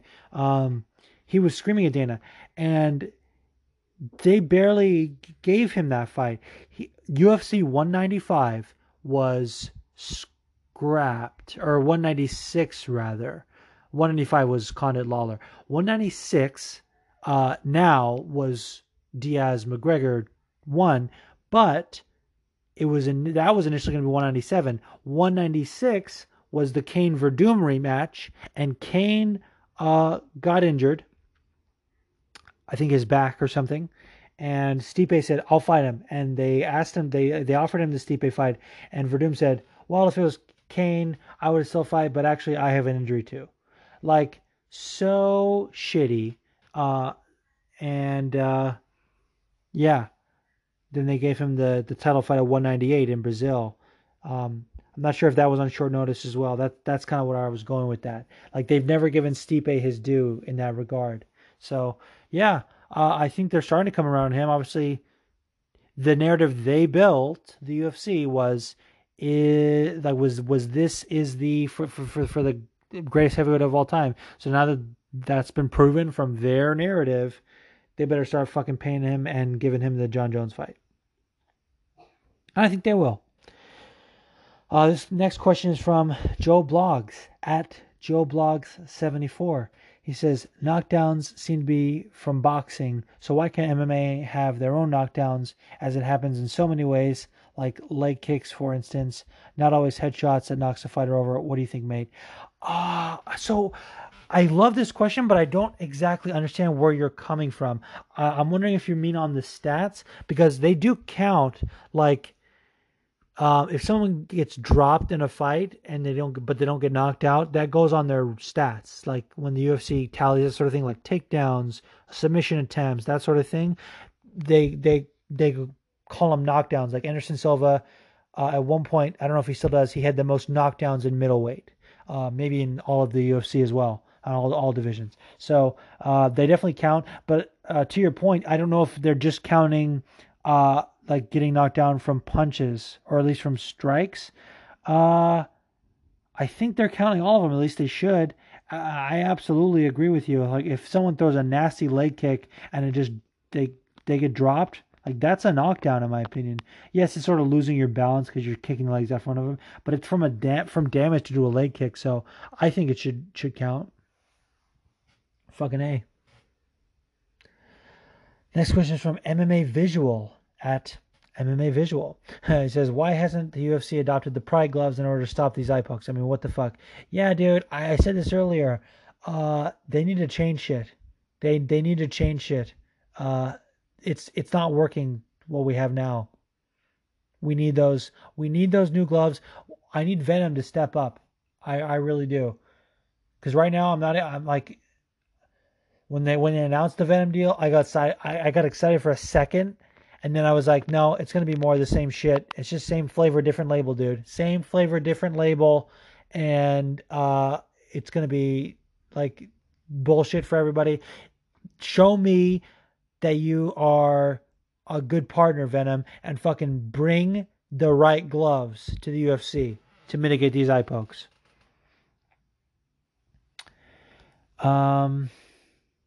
Next question is from Unmatched MMA Podcast at Unmatched MMA. He says, I've seen a lot of people arguing that the winner of this trilogy shouldn't be considered the heavyweight GOAT. What's your opinion on that? And if it's not Stipe, then who is it? So I actually pretty much have answered this, at least if you have gotten this far in the podcast, you know how I'm going to answer this question, which is to say that I think this is, however, that's so open to interpretation that could mean a bunch of different things. Yeah, he's definitely the greatest UFC heavyweight of all time. Name another one that's in consideration. Kane?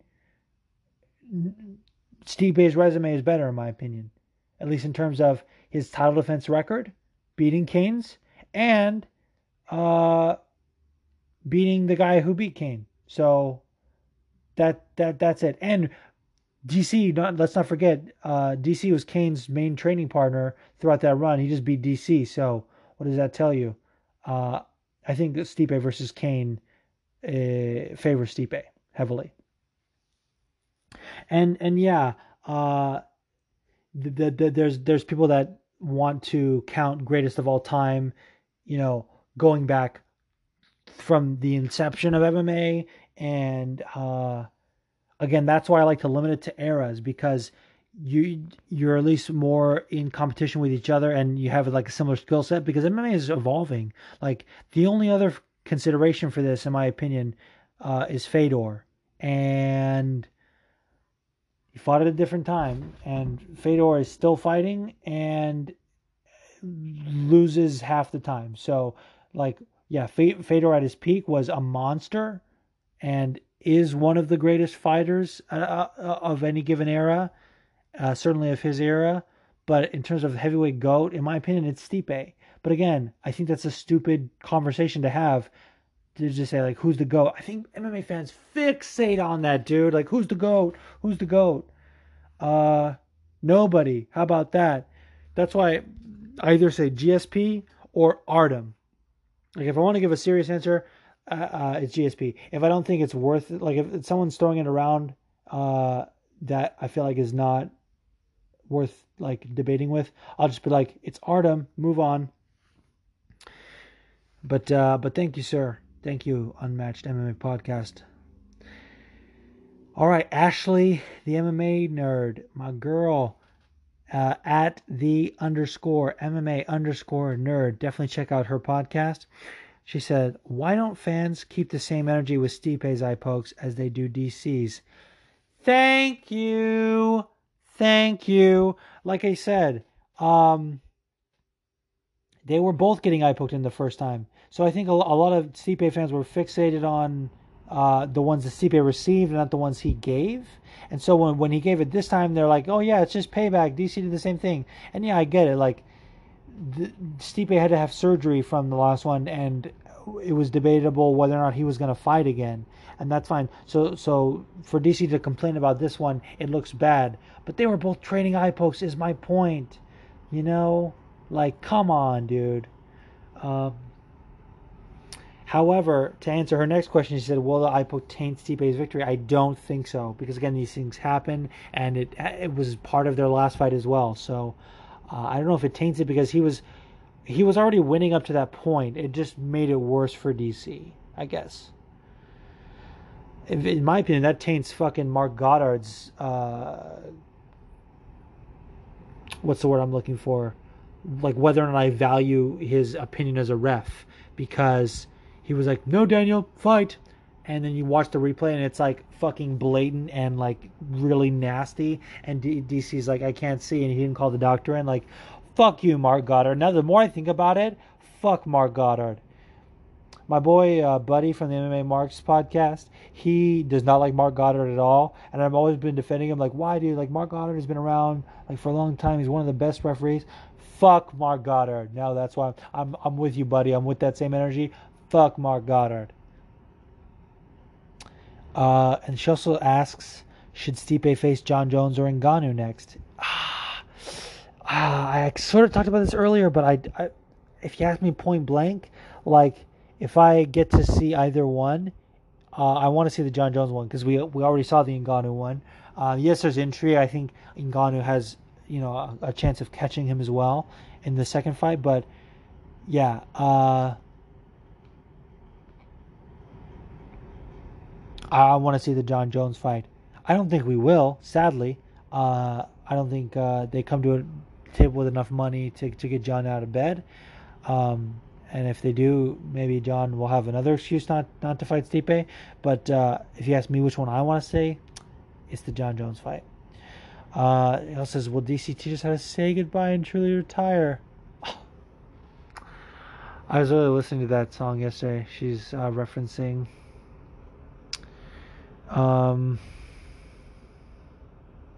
you know what? I'm gonna teach y'all how to say goodbye. I'm gonna teach DC how to say goodbye on his behalf. I feel like DC would say this. I'm trying to pull up this speech from one last time. One last time. Relax, have a drink with me one last time. Let's take a break tonight and we'll teach him how to say goodbye. Say goodbye, you and I. Here we go. Though in reviewing the incidents of my administration, I am unconscious of intentional error. I am nevertheless too sensible of my defects not to think it probable that I may have committed many errors. I shall also carry with me the hope that my country will view them with indulgence, and that after 45 years of my life dedicated to its service with an upright zeal, the faults of incompetent abilities will be consigned oblivion, as I myself soon to be, to the mansions of rest.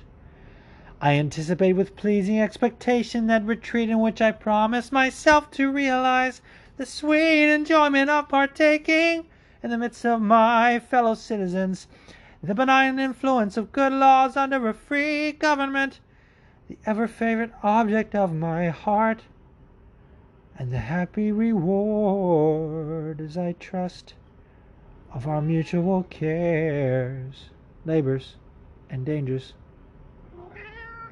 Goosey does not like that. Anyway, I feel like Ashley was baiting me to sing that, so I had to oblige.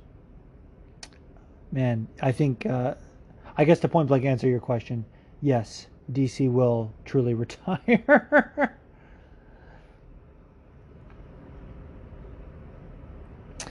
And the next question is from Jeff Silva MMA, at Jeff Silva MMA. Go give this guy a follow. Very entertaining follow, in my opinion. He's a up-and-coming pro MMA fighter, and is always tweeting about like TV shows and other shit that I like am interested in. So love this guy. He says, "How do you think the O'Malley Vera fight would have gone if not for the injury?"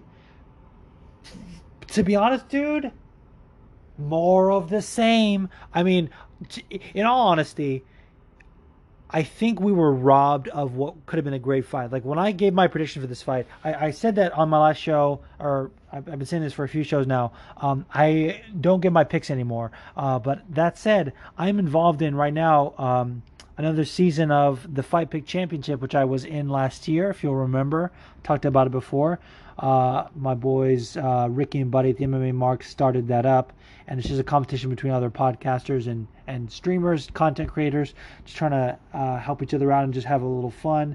And there's a belt at the end.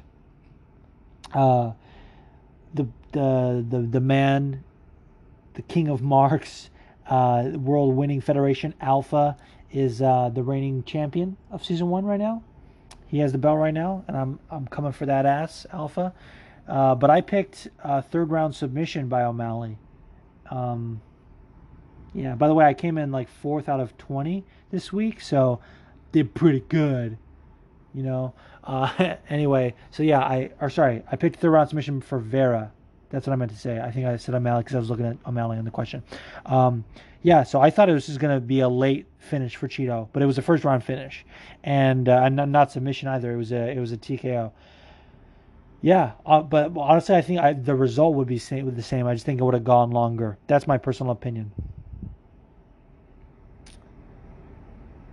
Next question is from Tricky Ricksta at Tricky Ricksta. He says, "Juice, will John Jones move up? And if he does he just beat all of them?" This is what I want to talk about. This is what I was saying earlier. I think it's damned if he does, damned if he doesn't. Because honestly, the biggest challenge for him is Stipe Ngannou. Outside of that, he styles on every heavyweight, in my opinion. They're too slow. Like has too long of a reach. Too many tools in the toolbox. Almost none of them have a ground game. John Jones can take just about anyone down and submit him. Yeah, honestly, I don't see it being very competitive if John moves up to heavyweight outside of Stipe Ngannou. And even the Ngannou fight has strong potential to be like the first Ngannou-Stipe fight. Yeah, I just give Ngannou a chance to catch John. Next question is from STD. I always don't know how to answer this. It's at _STD_. It says, "Herb Dean do a good job saving O'Malley from unnecessary damage or what?" I said this. Yes, I agree. Because like I said, you're without that extra limb to push off and create space and get up to your feet. So he would have stayed there like the whole rest of the round. And then that would have made it worse going into the second round. And he would have fucking beat the shit out of him more. So, yeah, I think he did save him from a lot of unnecessary damage. And that way he was able to get to a doctor sooner. I think that was absolutely the right call by Herb Dean. He also said, "Could you tell that Biggie Boy was going to dead JDS a few seconds before it happened like I could?" Yeah, dude, honestly, like, I was listening to a couple podcasts talk about this fight. And they're saying it was, like, dead even. And it was sort of like Biggie Boy was just coming off the Francis loss. We don't know how he's going to respond to that. Like, it was a bad knockout. I wasn't that worried. I was like, this heavily favors Jairzinho. And JDS, no, don't get me wrong, JDS was doing well initially. And I was kind of like, oh, okay. But Jairzinho wasn't in a ton of danger. And Biggie Boy was landing those strikes early and often. And it was setting up the knockout for JDS. Really good stuff from Jairzinho. Oh, this next question is from a little-known account named Mrs. Juice, my wife, at Kate _the Cursed.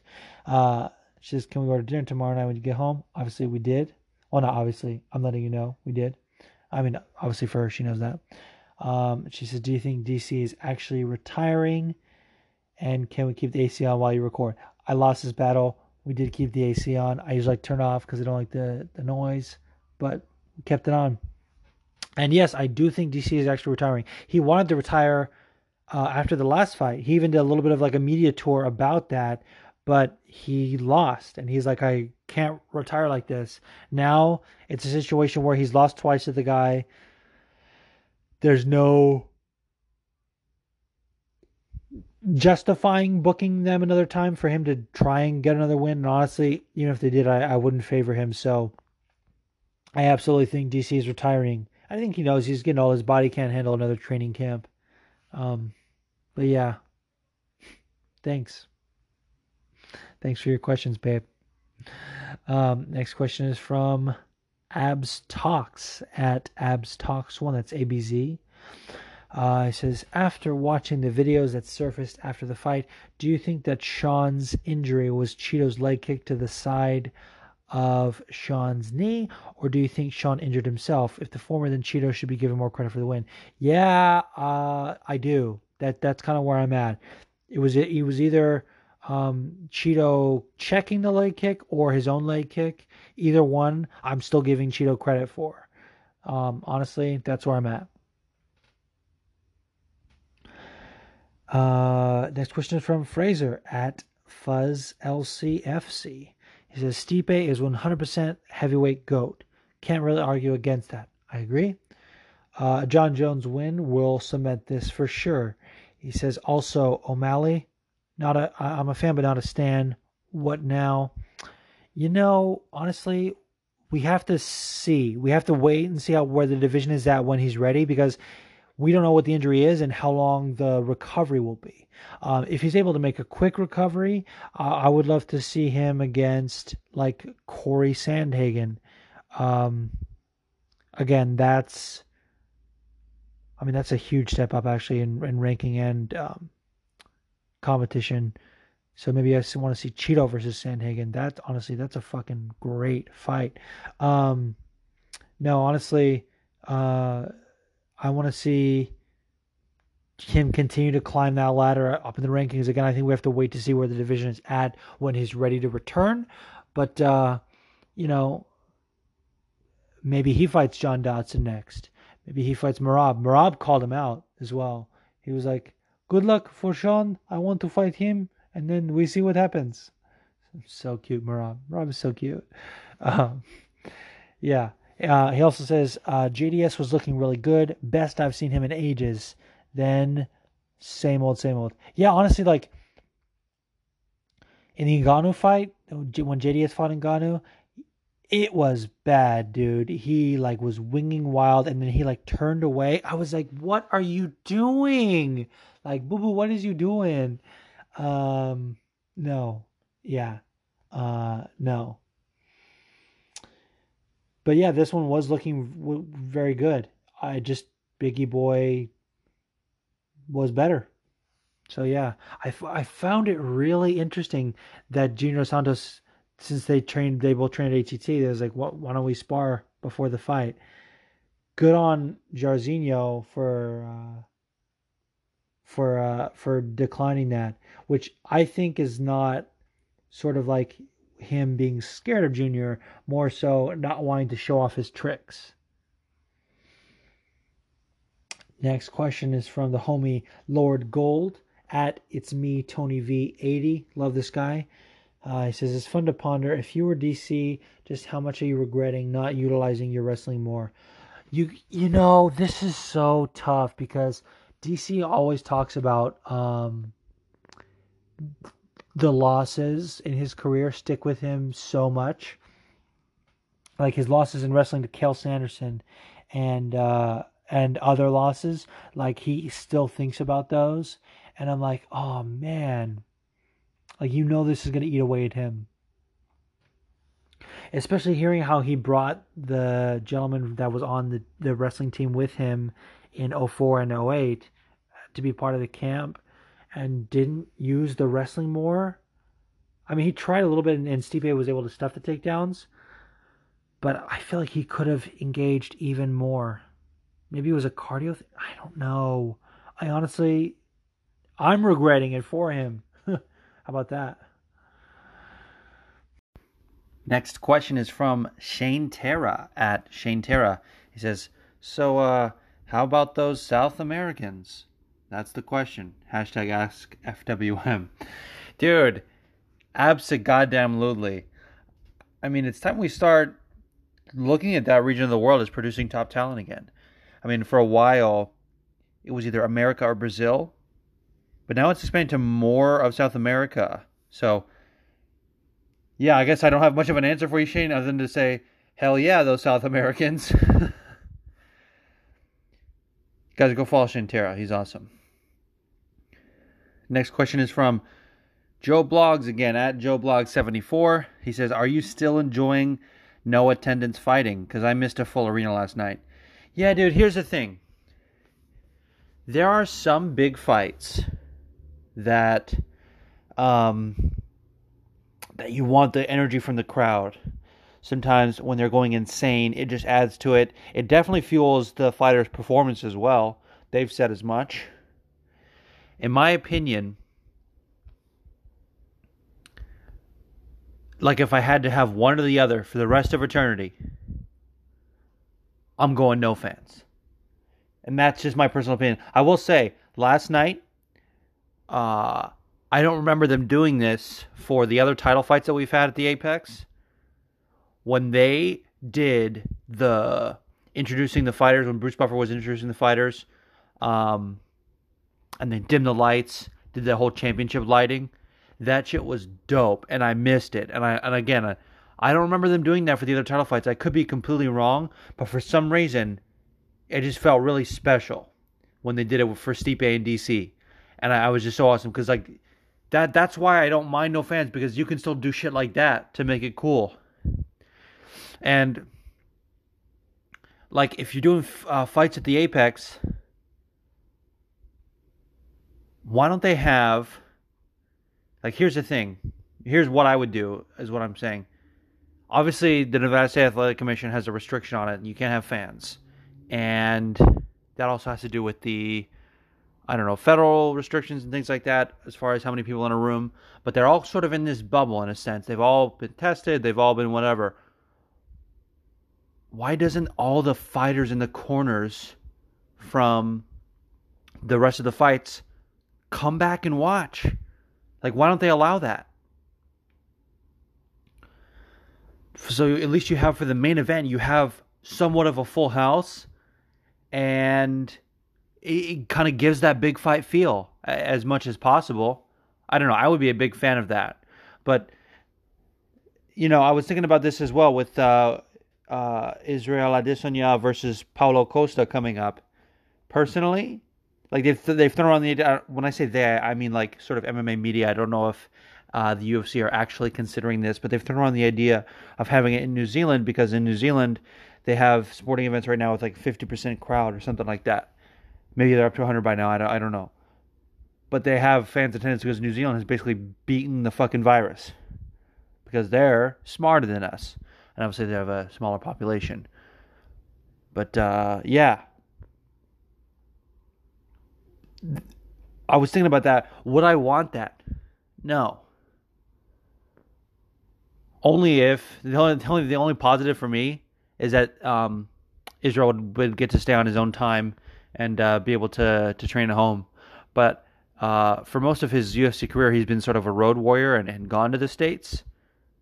So that actually doesn't worry me that much. So... yeah, to answer your question, Joe, not missing it. Because I'll be honest with you, like, I've attended a lot of fucking events. Not a lot, but more than just a couple. I've been at UFC 199, Bellator 170, UFC 213, 217, 223, Fight Night Atlantic City. I might be missing one in there. And some of them were awesome. Like, the fact that I got to see Khabib versus Ali Aquinta, which was supposed to be Khabib versus Tony. You know, I'm sad about it. The fact that I got to see that live, unreal.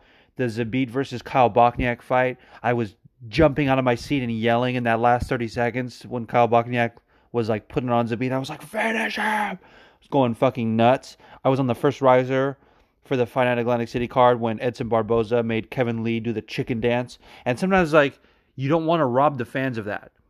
But then I see these events... and you have these fucking ignorant troglodytes going, woo! When there's no other sound going on, just so they can hear their motherfucking asses on TV. You have stupid fucking Neanderthals booing when it goes to the ground. So no, I don't miss fans in attendance. I don't. They're fucking idiots. And we get to hear the trash talk between the fighters whenever that happens. We get to hear the corners. To me, the pros far outweigh the cons. Like, whenever my wife and I, whenever we have to move or check out a new apartment or a house, we always make a pro and con list. And it's different for both of us because I'll like some things that she doesn't and vice versa. Or just notice things that the other one didn't. And that helps us decide where we're going to live. For me, if I were to make a pro and con list about fans versus no fans, pro for fans. It's cool if they're in your area. Okay. Pro. They add energy, an atmosphere that you can't replicate. You know, fake crowd noise is garbage. I know Phil and Fight Geek were debating this. It's garbage. Don't do it. That's about it. Cons for fans. The wooing I mentioned. The booing. Not being able to hear shit. If you're there, having to deal with fucking casual idiots. And again, I don't like to weaponize that word, but dude, when I was at 223, I sat next to this guy from the Boston area. And literally, that card had because it had Kyle, it had Joe Lozon, and Calvin Cater, and maybe one other one. I'm pretty sure there were four. He was trying to fucking tell me the story, and this is not necessarily a casual thing, because he knew. He was trying to tell me the story of these Boston fighters. I was like, bro, shut the fuck up. And then, here's what really threw me over the edge. The Cutmen all had Boston Strong on their shirt, on the back of their shirt. The Cutmen and the commission members, I think. Mostly probably just the Cutmen. He was like, oh, is that guy from Boston? He's Boston Strong. I was like, no, bro, that's in honor of the fucking tragedy that happened there. Like, stop it. And when I was at fucking Fight Night Atlantic City, this guy showed up late as fuck, like halfway through the main card, and be like, you took my spot. I specifically reserved the end seat, the aisle seat or whatever. And I was like, hey man, they told us to sit wherever because they fucking fucked up. We ordered this seat too. And there was this whole thing, and I almost got into a fight with that guy for no reason. And then we ended up being friends at the end. But I don't remember his name because fuck him. Anyways, that's for fans. Pro and con of no fans. Pro, you get to hear the trash talk. Pro, the fighters can hear the commentary. I guess you might have to also list that as a con, because sometimes it can affect the fight, but I still kind of like that. They get to hear everything from their corner. No wooing. No booing. Con, we miss out on the crowd noise. Ooh. Yep. Going no fans for life. That's it.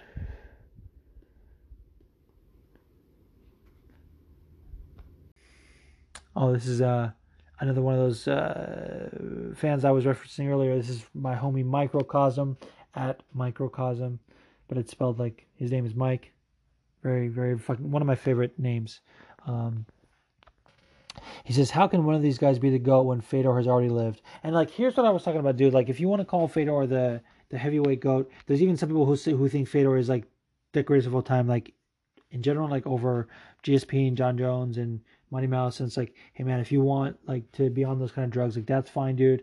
Live your best life. I won't argue with you. But the Fedor being the greatest heavyweight of all time has legs to stand on. It's just not my personal opinion because of, I think it's more of an era thing. He was the best of that era, undoubtedly. And his was a 19 fight stretch is legendary, but a win streak rather, not just fights. He had a 19 fight win streak, legendary. And the fights with Krokop and Nogueira, these are some of the best heavyweight fights of all time. For me, the resume of Stipe has more weight now, or at least the way I like to look at it, regardless of I don't like to put them in the same category as what I'm saying. I like to say Stipe is the modern GOAT, Fedor is the old school GOAT, if that makes sense. Which again, hate even saying that, I'm cringing. I don't like the whole GOAT conversation. And that is it. I mentioned earlier, if you want to get involved in the forum, you can check my page at FWM_pod on Twitter. Always put up the post pretty much right as the main event ends, and then making my pin tweet. You can always check that to drop a question there. You can also email me at fightingwithmyselfpod@gmail.com. That's another way to send a voice question if you want to record it on your own and attach it to the email. Or the best way, the most preferred way, is through Anchor. Go to anchor.fm/fightingwithmyself/message. And you can use that to send me a message, or download the Anchor app and just search Fighting With Myself, click on message, boom. And there you have it.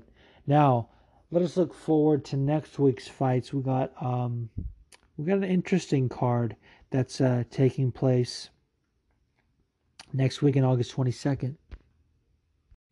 All right, so we have yet another fight night at the Apex. Yay! What is this, UFC Vegas 10 now? Just kidding, I think it's 7.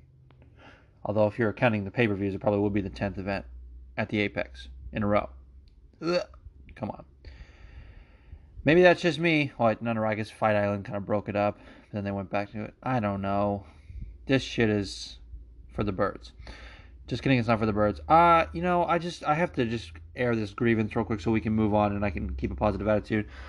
The UFC and Dana White should be praised, should be thanked for giving us events to have right now, to watch as an escape from all the fucked up things that are going on in our world. They also are giving the fighters an opportunity to make money, which I am so grateful for them. But man, dude, like, find another venue, bro. Like, don't always have it at the Apex. Like, the first ones were in Jacksonville. Maybe we bounce back and forth at least. I don't know. That's just how I feel. Okay, so at present, for this fight card, which is headlined by Pedro Munoz versus Frankie Edgar, they have only listed a 4-fight main card right now. If that sticks, I will be very surprised. I have a feeling they are going to bump someone up, or there's going to be another fight added. I really don't know. Like, the fact that there isn't more fights, like, I don't know if that's a testament to some falling out, because you got to feel with the restrictions that are in place and the system, we've been losing a lot of fights on fight week. Not a lot, but consistently over the, these pandemic events. It seems like every other event, if not every event, has had at least one fight fall out. And again, I say that not to put like a bad juju on it. I'm just saying maybe they should pad the deck a little bit. So you have, 1, 2, 3, 4, 5, 6 prelims and 4 on the main card. So only 10 fights. Pretty light for a UFC event. I'm just going to talk about a few of the prelims that I am interested in. It's funny, they're both girl fights. Really love that. The first fight of the night that I'm looking forward to is Maria Agapova versus Shayna Dobson. Wow, dude. Maria Agapova beat the brakes off of Hannah Cyphers. And what she showed... First of all, the amazing striking, and then finished her with a rear naked choke. Obviously, there wasn't like a lot of wrestling in there, and Hannah didn't put it on her as much as you would expect, like to be able to test some, like find whether or not there's holes in her game. But in my opinion, she looked pretty fucking incredible, dude. And she's going against Shayna Dobson. Whenever Shayna Dobson fights, she kind of maybe a little bit looks like G. And so people are always like, G, you're fighting tonight. I think it's funny. Because she plays along with it. She'll be like, I got to work on my hands, bro, or whatever. It's really funny. In my opinion, G is going to get lit the fuck up. Sorry, G. No, Shayna Dobson is going to get lit the fuck up. And I always, whenever I think of Shayna Dobson, and this is because she's like in the Baltimore area. Got some friends down there. My buddies at the MMA Marks. And she's also like a teacher, which is really cool. And whenever someone is a teacher, I want them to win. Because who wants to like go to class? I mean, obviously they're distance learning probably. Or maybe she's not involved because some of the parents are doing it. I don't know. But who wants to go to class after they get like beat up? And have the kids, like, kids are ruthless. Either they'll be traumatized and be like, why do you have a black eye? What happened? Or they'll be like, you suck. Because kids are ruthless. But I was saying, whenever I think of Shayna Dobson, I think of the time that she was supposed to fight Meatball Molly. I don't know if that was actually signed or agreed to, or they were just going back and forth on Twitter. And fucking Shayna was like, I'll bring in, I got Baltimore behind me. I got Texas behind me.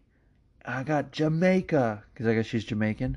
Fucking Meatball Molly was like, bring Baltimore, bring Texas, bring Jamaica. I only need Liverpool. And I was just, I felt that. I'm not even from Liverpool, and I felt that. God bless Meatball Molly. If you don't like Meatball Molly, you fucking wear Crocs with socks. And not the new ones. Not the good ones. The old, nasty ones. Just kidding. So I'm really looking forward to that. I think Maria Agapova, like, I'm not a betting man, but I'm pretty sure. And like I said, I'm not really giving my picks. I'm just sort of giving a bit of a preview here. But, you know, put money on Maria Agapova, I guess. The next fight is that's in the 125-pound division. The next fight is in the strawweight division. It's Amanda Lemos versus Mizuki Inoue. And I always get excited for Mizuki fights because of her lineage, basically. The Inoue family, like Ensign Inoue, Naoki Inoue. Love that. And her last fight against Wu Yanan, that was a fucking great fight. And she's had some bangers in Invicta as well. Had a split decision with Virna Janjiroba. Even though I feel like I get it right, I have to like gear up to say her name. Virna Janjiroba. Love that name. I really do. Yeah, really looking forward to this Mizuki fight. I think if she works on some of the holes in her ground game and stuff like that, I think she could be a really good contender in that division. Either way, I feel like she puts on exciting fights, and I'm super excited. So that's it for the prelims. Now, opening up the main card is Daniel Rodriguez versus Takashi Sato. Takashi Sato is fucking awesome. If you'll remember, a few weeks ago on the Poirier versus Hooker card, he knocked the fuck out of Jason Witt, dude. I mean, he knocked the fuck out of Jason Witt. That was a nasty KO. It's listed on his record as a TKO. I think because Jason Witt, like, he dropped him. Like, Sato dropped him. And then he just recovered immediately and had to do some follow-up shots. But, bro, give that man a KO on his record. And if you look at his record, it's filled with fucking KOs and TKOs. I think he's got 11 wins by TKO. He also got submitted by Bilal Muhammad at 242. Also beat the fuck out of Ben Saunders. The guy's an animal. And he's fighting Daniel Rodriguez, who is a bright star in the welterweight division. I believe he had a banger with Tim Means. I feel like this has Fight of the Night written all over it. And I gotta stop saying that because I feel like whenever we say that, it doesn't end up being true. Like, you know, the MMA gods, to Yugi's point, are fucking ruthless. They don't give a fuck what you think is gonna be a Fight of the Night. They're gonna surprise you. And I'm looking forward to it. Now, the next fight is in the light heavyweight division. Marcin Prachnio versus Mike Rodriguez. I remember Mike Rodriguez's last fight with Da Eun Jung on the Frankie Edgar versus Korean Zombie card in Busan. That was tough. He got knocked out in the first round, in the first minute of the fight. But he's had some other good fights. He debuted in the UFC against Devin Clark. That was a 223. I was there. And he fought on the Kevin Lee versus Ally Quinta 2 card in Milwaukee, the last Fox card, worth noting. And beat the fuck out of Adam Milstead. So he's kind of had some ups and downs in the UFC. I'm looking for him to bounce back, although whenever there is a name that's hard to pronounce, like Marcin Prochnio, especially in light heavyweight, I feel like they're going to come in and do work. He's just going to wrestle fuck him, you know? Either way, going to be awesome. Now, OSP versus Alonzo Menafield. OSP has had some ups and downs. He last fought Ben Rothwell at heavyweight, and that was a split decision. For me, I think it was a clear win for Ben Rothwell. And then he choked the fuck out of Michal Oleksiechuk with the Von Prue choke. I like calling it that, the Von Prue choke. But then I do hate answering the question. I hate, but whenever he does that, I get questions like, should we just change the name to Von Prue? I'm like, well, it was named after the guy who invented it, even though, you know, that guy only did it once in the UFC, and OSP has done it like 4 times in the UFC. I made it up. I think it's like 3, whatever. You get the point. I think a name still stands. Like, fucking the Darce choke was named after Jason Darcy, I believe. And Mayhem just called it like, oh, you got me in the Darce. And fucking Tony Ferguson has done a bunch of them. Do we call it the Tony Ferguson choke? Maybe we should. And he's taking on Alonzo Menafield. Man, Alonzo Menafield first, like, surprised me.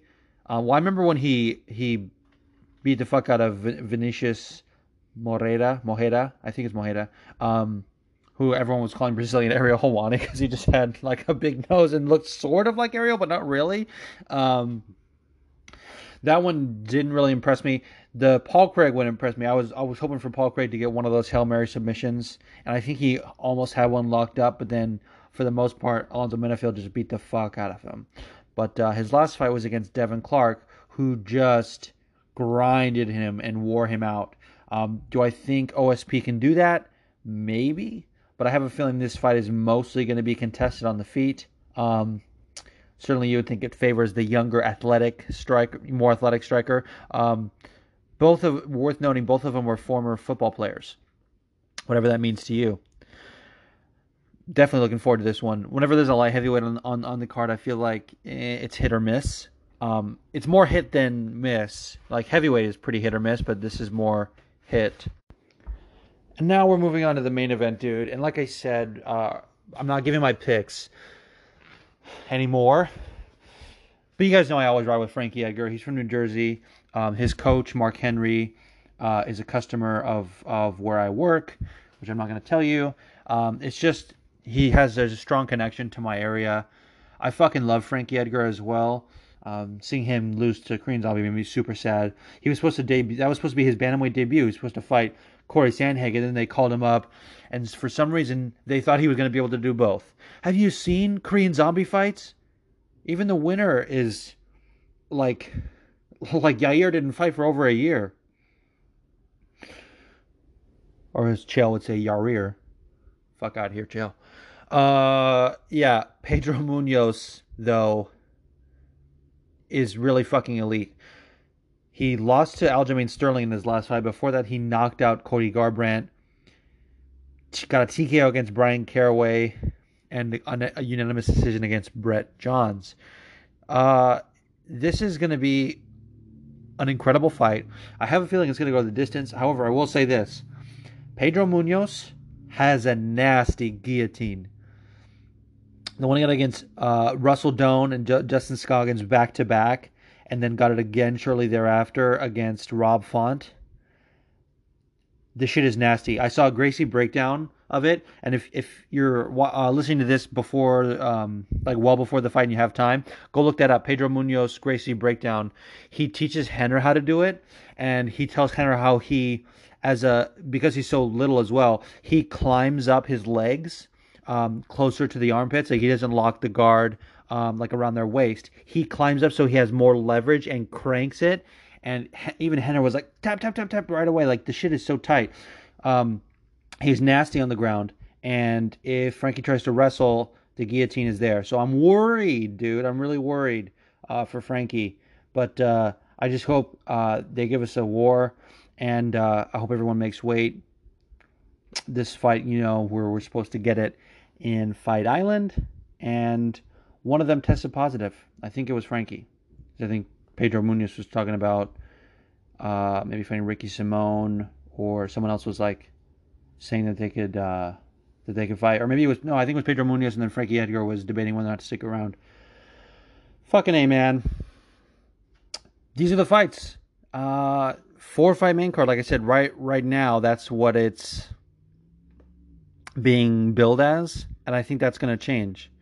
I don't know, but that's my prediction.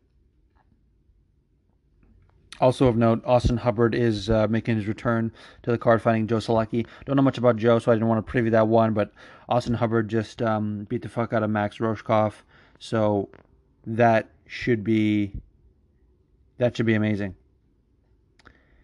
And that, ladies and gentlemen, is our show. You can follow me on Twitter and Instagram at FWM_pod. You can send the podcast an email at fightingwithmyselfpod@gmail.com. Black Lives Matter. Still going to say it. Still not done. Until there is justice everywhere, we have to keep saying it. And that's about it. Good night and good fights.